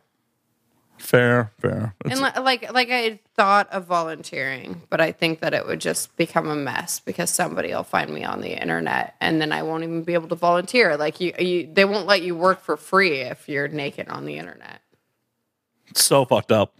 It is kind of stupid. Like you can't even you can't even contribute to society with your free time. Yeah, and who cares what you do with another consenting adult? Who cares if it's on camera? Obviously, there's a demand for it. People are paying for it. Yeah. Yeah. Well, and the people I'm eating my own hair. Hang on. See, see, I got. It's all your fault. Um, well, yeah. Well, and the people that are finding it are the consumers. Yeah, and the, it's and it's always a consumer that has something to fucking say. So like you hear these things about teachers because I I don't know it's a little sensitive for me, but it, it- but it's the reason I won't go back into teaching because you hear stories about teachers that have been in porn and like somebody points out that they've been in porn and they lose their job and I'm like, well, what fucking motherfucker was looking up their porn? And why don't we give a shit that they're looking at porn? yeah. Like, as Oh. opposed to like we only care about who's in it versus like everyone fucking consuming it everyone's consuming it honestly, I don't think we should care about either side as long as they're of age. just everyone should just Because that is a fucked up situation. Like some kids' parents, like, man, my kid's teacher's hot. Wonder if she did porn. yeah or like they just see they you know they've been at a student teacher conference with her and then they're like playing around on Pornhub and they're like, you know, I don't know. Oh, usually by the time they're in a student teacher conference, she's past like her mid 20s. So they're like looking up MILF porn on their computer. And they're like, oh, oh, that's my kid's teacher. I didn't know that that was my kid's. Te-. I've had a student contact me and be like, are you in porn now? And I'm like, it's, and it was an old student. I'm like, really? It's none of your business.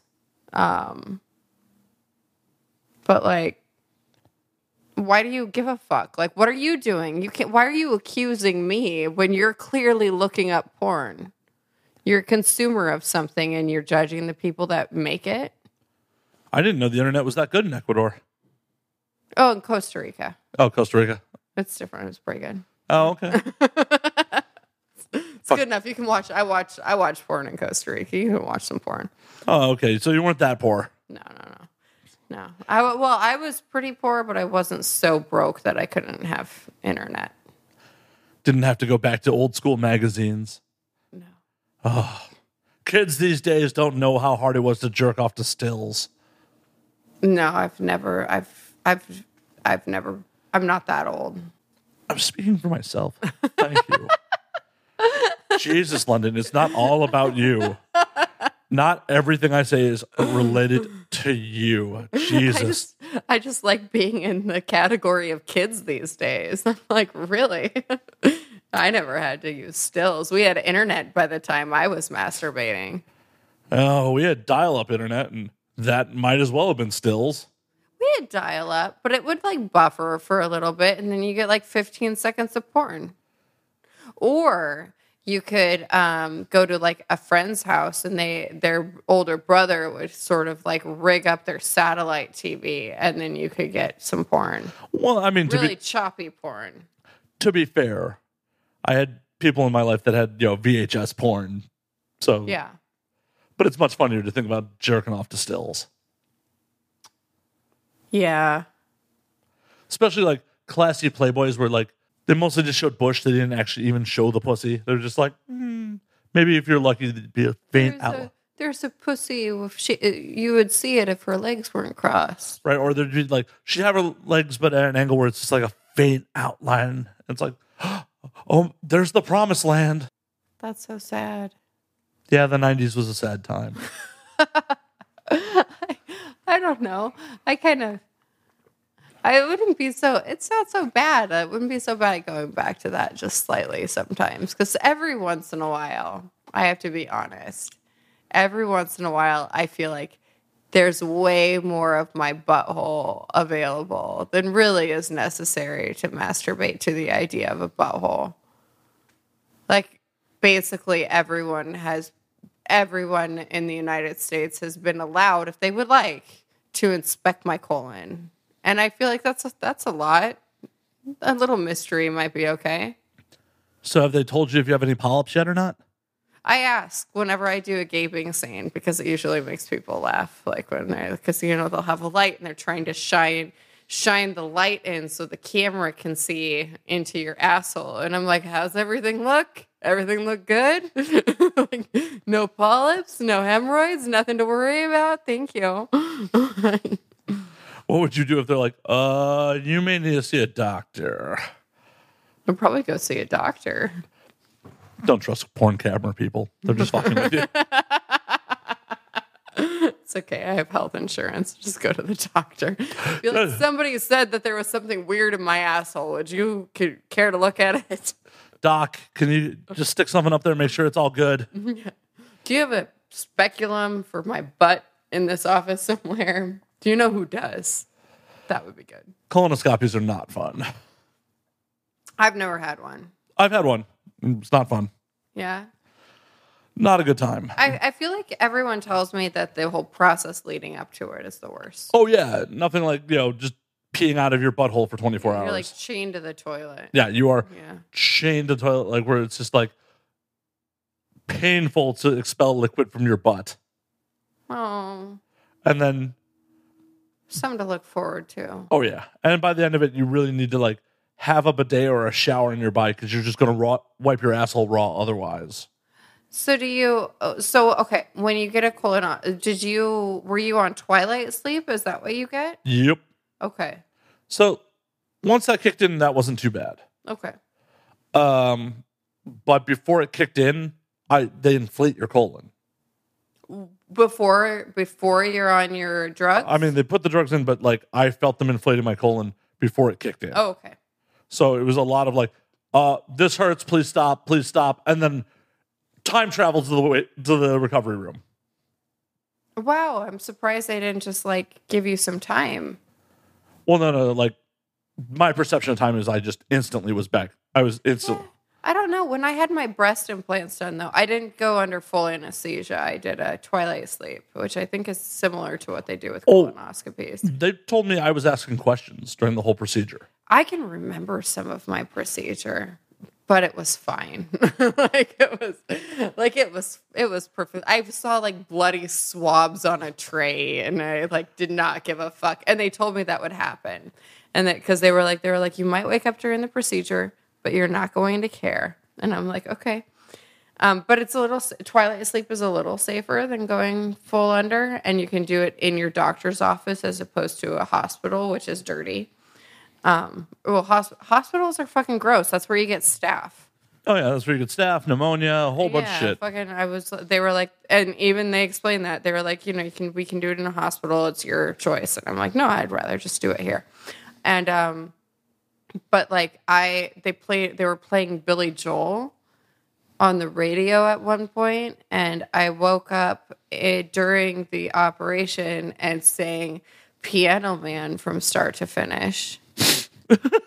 That's not something I remember in detail. I remember basically hearing Billy Joel. And then the next time I showed up three days later to get some of the bandages off, and they were like, Do you remember singing to us? And I'm like, That sounds like something I would do. And they're like, You sang all of Piano Man during during your surgery. And I'm just like, I'm so glad that you could be here for that moment in my life. Do you actually know the lyrics? Is the question. Yes, I do. Okay. I love I love Billy Joel. I love or I don't know if I love Billy Joel, but I love that song. because it would just be much funnier if you didn't actually know the lyrics to it and like belted it out perfectly under drugs. I fucking, I'm fucking, cra- I love that. I've done a lot of karaoke to that stupid fucking song because it's easy to sing. So it makes some sense that Billy Joel would come on. I'd be on a whole bunch of drugs and be like, I know this song. Yeah, it's not like it's we didn't start the fire, which is hard to sing along with even sober. Right. or really most things. I don't know most songs. So it was just like a, it was fortuitous, really. So meant to be. was meant to be. It was meant to. I was meant to entertain those people. But yeah, I do remember parts of my surgery. But also, I re- I didn't care. Like there was a point where like I woke up when they were almost done, but they weren't completely done, and I was like, something hurts, and I remember that, and they're like, oh, okay, honey, well, let's just give you, and they then they just put some more like local anesthetic where they were working. It was fine. Anyway, Uh, Anyone that gets the opportunity to do twilight sleep really should. It's magical.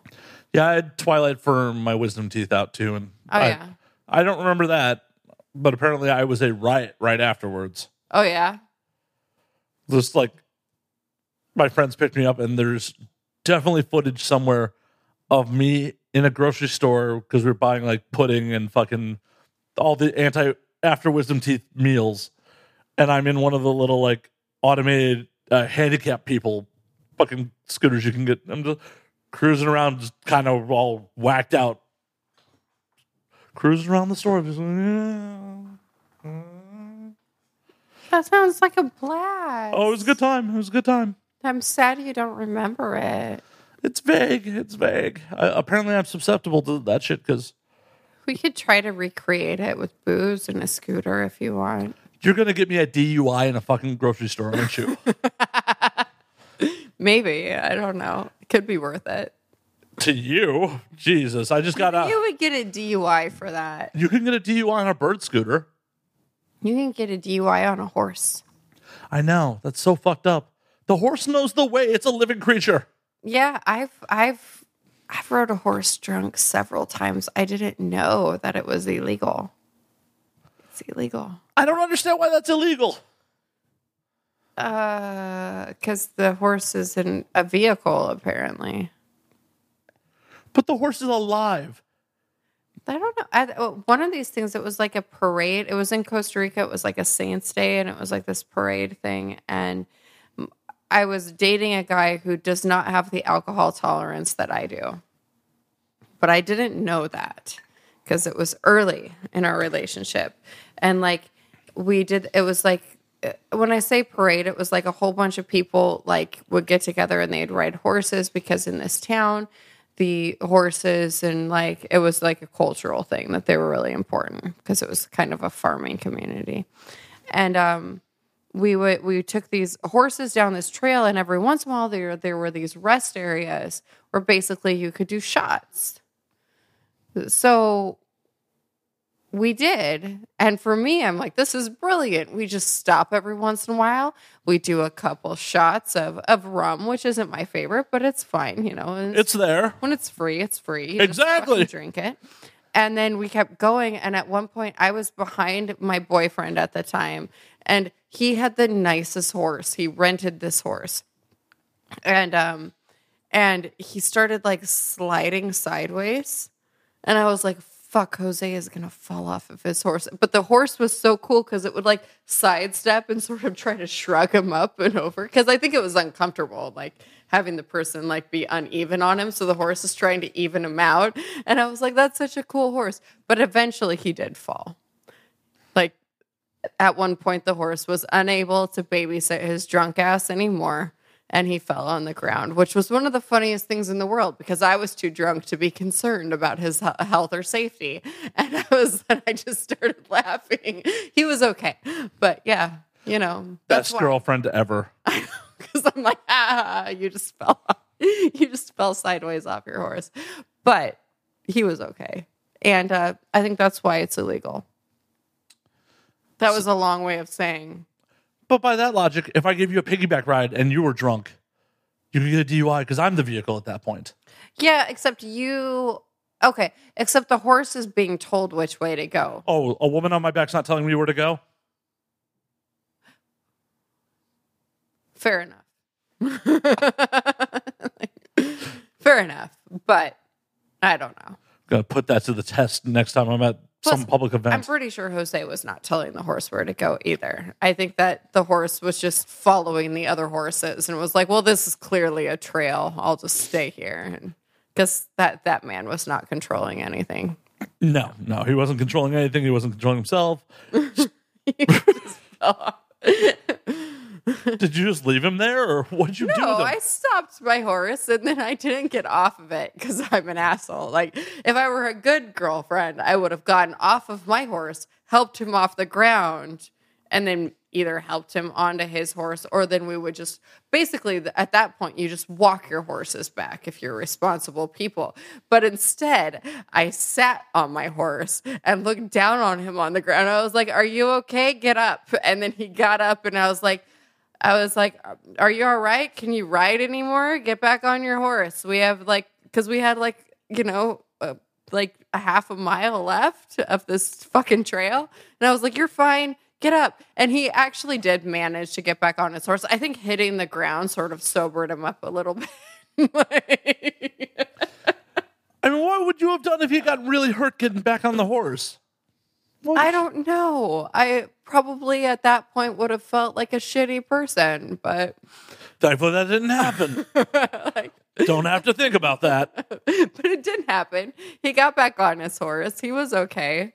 And then he finished the ride, you know? And that was for a saint. That was a Catholic event. Oh my god. well, La- like honestly, Latin America does Catholicism way better than we do. Well, Latin America is a wild place. Like we're all beautiful Catholics. Prostitution's legal in most of Latin mm-hmm. America. Yeah. It's just weird puritanical America. Even even festivals are more fun. Like Holy Week is a blast. Like you know, you know, Good Friday is Good Friday everywhere. Where you know it's the death of Christ. It's sort of sad and upsetting, but like Easter is the shit in Latin America. It's so fucking great, and you get the whole week off for Holy Week. Nice. You get the whole week off, and like you know, you get to dress like a Roman and march around in the street with trumpets. It's fucking great. Sign me up. Yeah, it's good. I want to dress like a legionnaire and get trashed. Yeah, it's yeah, but and everything has to do with alcohol. Like Catholicism here is a very serious and stoic religious thing. It's and so boring. Catholicism in Latin America is basically like a whole bunch of people using the church as an excuse to party. Yeah, I might be a little bit more into religion if that was the way it worked. Well, and I mean, God wants you to be happy. I feel like they've got that right. Not in America. God in America does not Well, want you to God in happy. America hates you, but God in Latin America would like you to have a good time. And you know what? He wouldn't have made alcohol. He wouldn't have made plants to ferment into booze if we weren't meant to enjoy it. Exactly. It would just be toxic and would kill us if we weren't meant to enjoy it. Exactly. But instead, we enjoy it. I mean, that's my same thought process on meat. It's like if we weren't meant to consume it, it'd be poisonous. Exactly. So that's how we know that Jesus loves us is uh, vodka and whiskey. Yeah, I mean, I, I, Close enough. I don't think that has shit to do with Jesus in reality. I just think, No, you know, I don't think it does either. I think man has just been trying to figure out a way to numb his pain of reality for a very long time. Can I have a bit of your whiskey so I don't have to leave the table to put more vodka in my cup? Yeah, uh, I mean that was poor planning on your part when you got up to pee that you didn't grab more vodka. I know. I thought about that when I sat back down. I was like, ah, shit. But this this seems good. Yeah, it's good whiskey. And I, it's two hard liquors. They'll mix okay. And if they don't, then I'll just throw up on the way home without me. Oh, you're gonna be a hit with the Uber driver. Yeah, I haven't thrown up in an Uber yet. So Famous last words. I know, but I say them a lot. And it still hasn't happened. I'm trying, man. Tonight's the night. We're gonna start doing shots, get you real trash, and be like, and away you go. If tonight's the night, I'll be sure to text you. Awesome. Yeah. I'm not paying part of the cleaning fee though. No, I, it's not that expensive. It's two fifty. Well, I think that's fair if you puke in someone's car. I do too. I do too. But uh, you know, I also feel the Uber driver deserves it if you're like pull over and he doesn't immediately pull over. Yeah, well, I have puked out of an Uber and I didn't get charged anything. Well, of course not. You didn't puke in the car. Yeah, when the driver, uh, like, I kind of over tipped him. Like, I tipped a lot because I, yeah, because I was like, I'm gonna throw up, like now, and he and he like he was on that. He's like, I've got this. Hang on, and he was so nice, and he's like, Hang on, hang on, I've got it. Hang on, just give it a second, because he's like trying to get off the freeway, but. And then I puked outside of the car, and I was like, you know, just for having to watch me vomit. Did he at least hold your hair? No, but he but he had to be there for somebody puking, and for some people that is nauseating in and of itself, right? Yeah. Also, that'd be really weird just to have a random Uber driver holding your hair, like, "Hey, bro. Um, I don't know if you're drunk enough that you're puking out of the Uber. Do you really care? no, probably not." I mean, my my hair does get in the way. Oh, I know. I, I've vomited into my hair several times in my life. when I was younger, I had hair down to the middle of my back, so Yeah, so I've you've- been there. You've puked into your hair. I have. I have. And then you're just trying to like comb the curds out. It's like, oh shit. Yeah. Yeah, it's like, oh, I'm gonna have to shampoo my hair a lot. But if you're really drunk, you just sort of like wipe it out like this and then you go to bed. So then the next morning you wake up and you're like, what is that vomit smell that I can't get rid of? Like you and you can't escape the puke smell. And then finally you touch your hair and it's crusty and you realize that there is still vomit in the hair. See, I've never gotten that one. The When I've puked in my hair, it's always been like in someone's home in a bathroom, so it's like immediately just in the shower. Oh, And sometimes, lucky you. well, also sometimes still in my clothes, like so drunk, But like at least there's no puke in your hair. no, but and then sometimes was at friends' houses. It's not like I was at home puking like that. It's like house party, and then immediately like I got to shower this off, and not thinking about getting out of clothing to do it. So yes, I didn't have puke in my hair, but there's still the weirdness of being the wet drunk guy in someone else's house.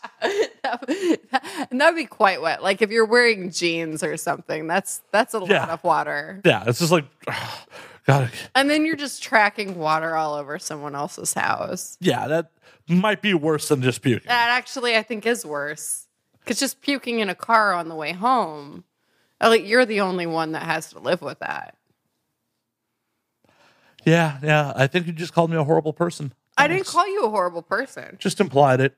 I I mean, if you want to take it that way, you can. I I- see, I I, understand that. that. you're very sensitive, but totes totes sensitive i am so sensitive i'm actually the minute you leave i i, I may need to I, I, I may need alone well, I mean, we can talk about your feelings if you want. no we Have I can hurt your feelings? why would you do this to me i don't know where i'm going I mean, with I'm this. not very good at talking about feelings. I am the person that like watched a boyfriend fall off a horse and just because that's hilarious i would hope that any woman that i'm with unless i seriously injured myself would laugh at my expense on that it's it was pretty funny. yeah Yeah. like if i was seriously injured i'd hope she'd not let me die But he wasn't injured. He was like obviously okay. Right. And that point, laugh away. I'll laugh about it later too. It was a lot of laughing. Like there were tears coming out of my like streaming down my face like, you know, rain on a windshield. It was really funny. Like ugly cried, you laugh so hard, like makeup running and fucking raccoon eyes from just laughing at like, oh my god. Basically. So that's an appropriate response. because he was try well and he didn't drink more than me but he was going shot for shot with me and at that point like i had like just moved to costa rica and i had been dancing for years already and like basically i drank every fucking night which is a bad way to be i don't know Nah. I don't know. It's probably not great, but at the time I was drinking a lot. So like, and then, uh, it, but he's a dude, and he was kind of got had that macho thing. Like he's really sweet guy, but like he's not gonna like be out drink by his little like you know North American little blonde girlfriend. No, he's going to like fucking drink as much as I do, and then he's gonna fall off a horse, and that's you know There's nothing wrong with you laughing at him. I I approve. that's funny. It is fucking hilarious. It's fucking hilarious. No, as long as he wasn't injured, it's fucking hilarious. Like as I said, Oh, and if he was injured, it wouldn't have been hilarious in that moment. But once like the injury had been taken care of, back to hilarious. Yeah. Like a broken arm in that moment, I'd be like, oh, baby, you got a broken arm. Okay, what do we need to do? Let's try to like put some sticks around it, splint it, do something. We'll walk our horses back. It's fine. But the second he like got that, you know, pop back into place and a cast put on it, it's back to being funny. It's still hilarious. just write something about falling off the horse on his cast. exactly. It's funny, and it's still it still would be a story that I would be like, remember when Jose fell off of his horse? That's his real name too. I feel bad he is. Oh no, a Latin American man named Jose. He's so easy know, to I know. identify. I know, right? People people are gonna find him. I think it's only like the most common name. Yeah, it's definitely up there. It's like Jose Juan. Yeah, there's a. I think there's more than one or two of them in Costa Rica. Jose, Juan, Jesus, Jorge. They all start with J's, don't they? They do. Yeah. Pedro No, Pedro. There we go. got one with a P. Yay. There you go. One without a J. But either way, it's fine. It's or fine. Pablo. So it's P's and J's. It's all P's and J's. And H, there's Hector. Sure. Okay. I don't know why we're going through a dictionary of Latin American male names. Are are you planning to name your future child a Hispanic male name? Me? Yeah, I, I don't plan on having kids. I don't. I was like, I, I hope I don't have any future children. No kids. No. Never. No. Do I seem like the mothering type? Do Well, you were an educator. Yeah, I was an educator, but I that just I'm not a nurturer of Like- human beings. Like I'll educate you and I send you home to your mom. I'm not like, you know. So you're with kids like I am with animals. Like I'm happy to help and play with you, but once you start shitting, you're not my problem. Well, I, I don't mind even changing diapers and stuff, but I don't I don't want to I just don't want it to be a permanent arrangement. Well, if you're a negligent mother, it's not necessarily permanent. Okay, well, I wouldn't want to be negligent. Like I like my nephews. They're they're pretty pretty rad. Like but they're but it's because they like to play the same stupid crap I do. Like they like dinosaurs as much as me and like I don't have any adults in my life that are that that do. And so it's like do you want to read these dinosaur books and watch a dinosaur train and talk about dinosaurs and let's do some dinosaur re- related crafts and then we fucking do. And so they're really easy to get along with. But if they didn't like dinosaurs, I wouldn't know what to do with them. So I uh, like I don't want to have kids myself because what if they don't like dinosaurs? Then I can't have a relationship with my children. Well, I think you get to decide what they're into when they're young. No, you don't cuz my sister doesn't like dinosaurs. Well, then she could just tell them that they're not into dinosaurs. I don't know. I'm I don't a- know. They seem pretty adamant that they're. Maybe I told them that they're into dinosaurs. It have all your my fault. Yeah, might have Fuck been your me being like, being like, being like, aunties into dinosaurs. Let's talk about them. But no, like I have a nephew. He's four, and he knows more dinosaurs than I do. So like we well, like we he has this book and it's like the encyclopedia of dinosaurs and it's you know it's um, illustrated. And we were flipping through it, and I wasn't even looking at the names of them. Probably, I had probably had a couple beers, but we're going through this book, and I was like, "Oh, that's that's cool. It's a Triceratops." Because, and he sat there and he looked at me and he goes, "No," and I'm like, "Okay," well, and he goes, "That's a Styracosaurus."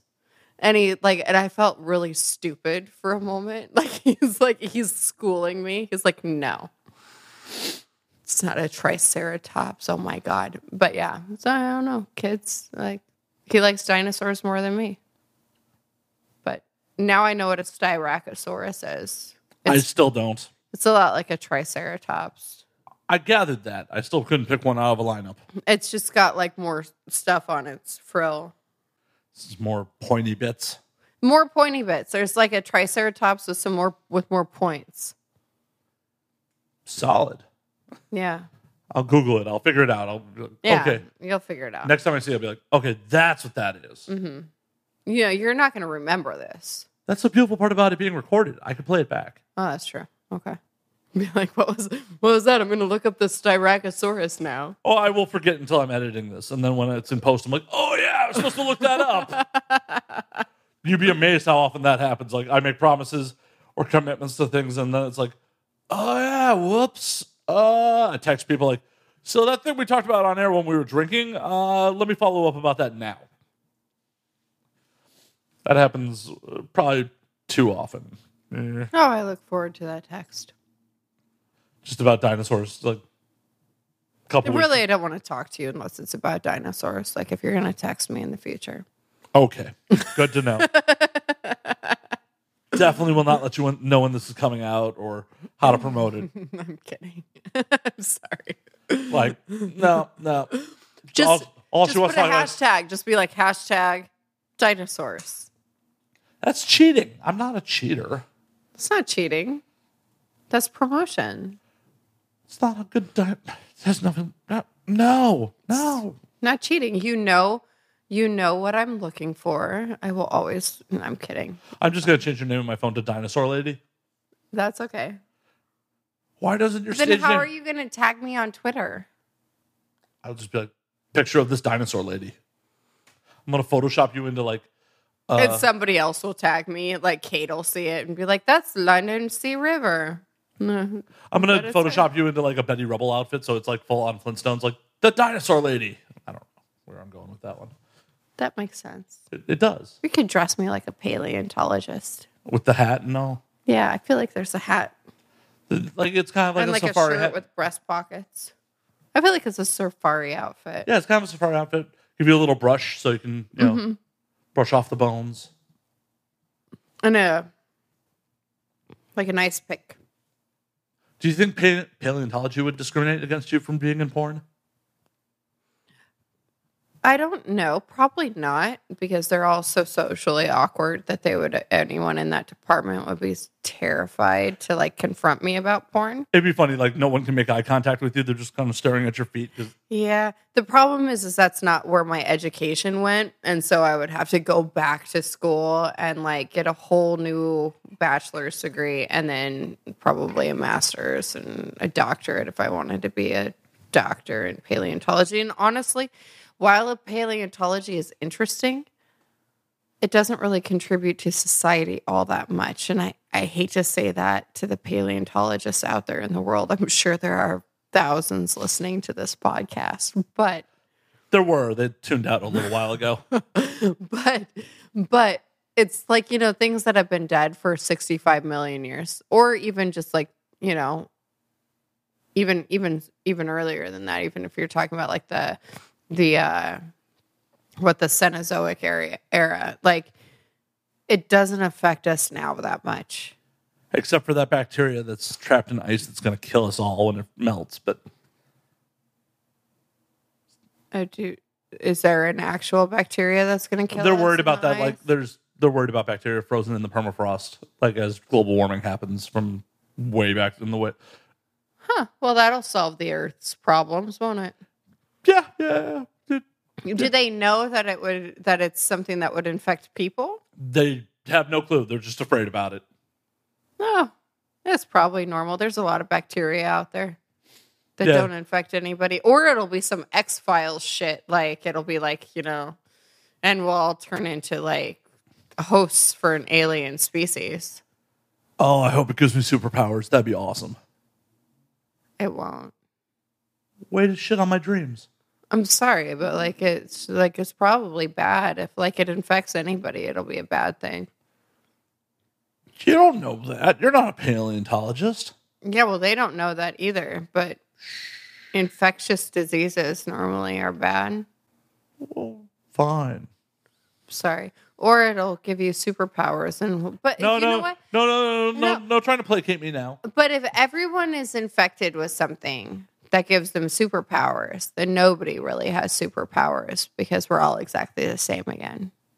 Well, we're still on a level playing field. Doesn't mean that it wouldn't be rad to fly or, you know, spit acid or Yeah, but you wouldn't appreciate it because it would be like walking. I appreciate walking. Okay. I would be really bummed if I couldn't walk. Really bummed, but you don't think about it because you can walk. So it's like something that you're conscious of. Like it's not part of your identity. Like part of your identity that the way that you think of yourself when you like wake up in the morning or not even when you wake up in the morning, but when you go out in the world, you don't think of yourself necessarily as a person that can walk because it's something that's normal for you and the majority of people can do it. Like maybe somebody that can't walk thinks of themselves as somebody that doesn't walk. Like that's something that's in their consciousness. But for you, no, you probably it's not in your consciousness much. So if everyone can fly, you wouldn't really be conscious of the fact that you can fly. It would just be something you would miss if it was gone. So let's hope that that bacteria just kills us all off so that we don't get some other ability that we just don't appreciate. And we can finally get that sleep. And we can finally get that fucking sleep that we've all been wanting. Definitely. And actually, on that note, we're going to call last call on this motherfucker. Okay. Is that this? I feel like we're at a bar. Okay. Yeah. All right. London, where can they find you on social media and all that fun shit? Uh, you can find me um, on Twitter at London Sea River. And if you go there, it will take you to basically everything else that I have. Awesome. Instead of me listing a bunch of links, you, yeah. Find London stuff. Enjoy the social media. Enjoy the pornography. It is plentiful. Apparently, all of America could see her butthole if Yes. you so look for it. I'm, yeah. yeah, yeah. I mean, nothing really to add to that. That's a fact. It's just a fact. I mean, I don't have to. Nothing to embellish there. It's just, yep, butthole. Buttholes aplenty. Yeah. Uh, yeah, depending on how you feel about that. There's also other body parts. What? No, I, I was led to believe it was all butthole. I don't know. I mean, yeah, it's a lot of butthole. No, no, no, no. All butthole. Nothing else. Well, there's some boobs, you know, Oh, like, boobs. yeah, whatever. But there's also like feet every once in a while, but like whatever. But yeah, buttholes. If you want to see my butthole, If you would like to see every inch of London, including potentially polyps and hemorrhoids, go find her on the internet. Please tell me if you saw anything that I should be worried about. Right. She has insurance. She'll go get it taken care of lickety split.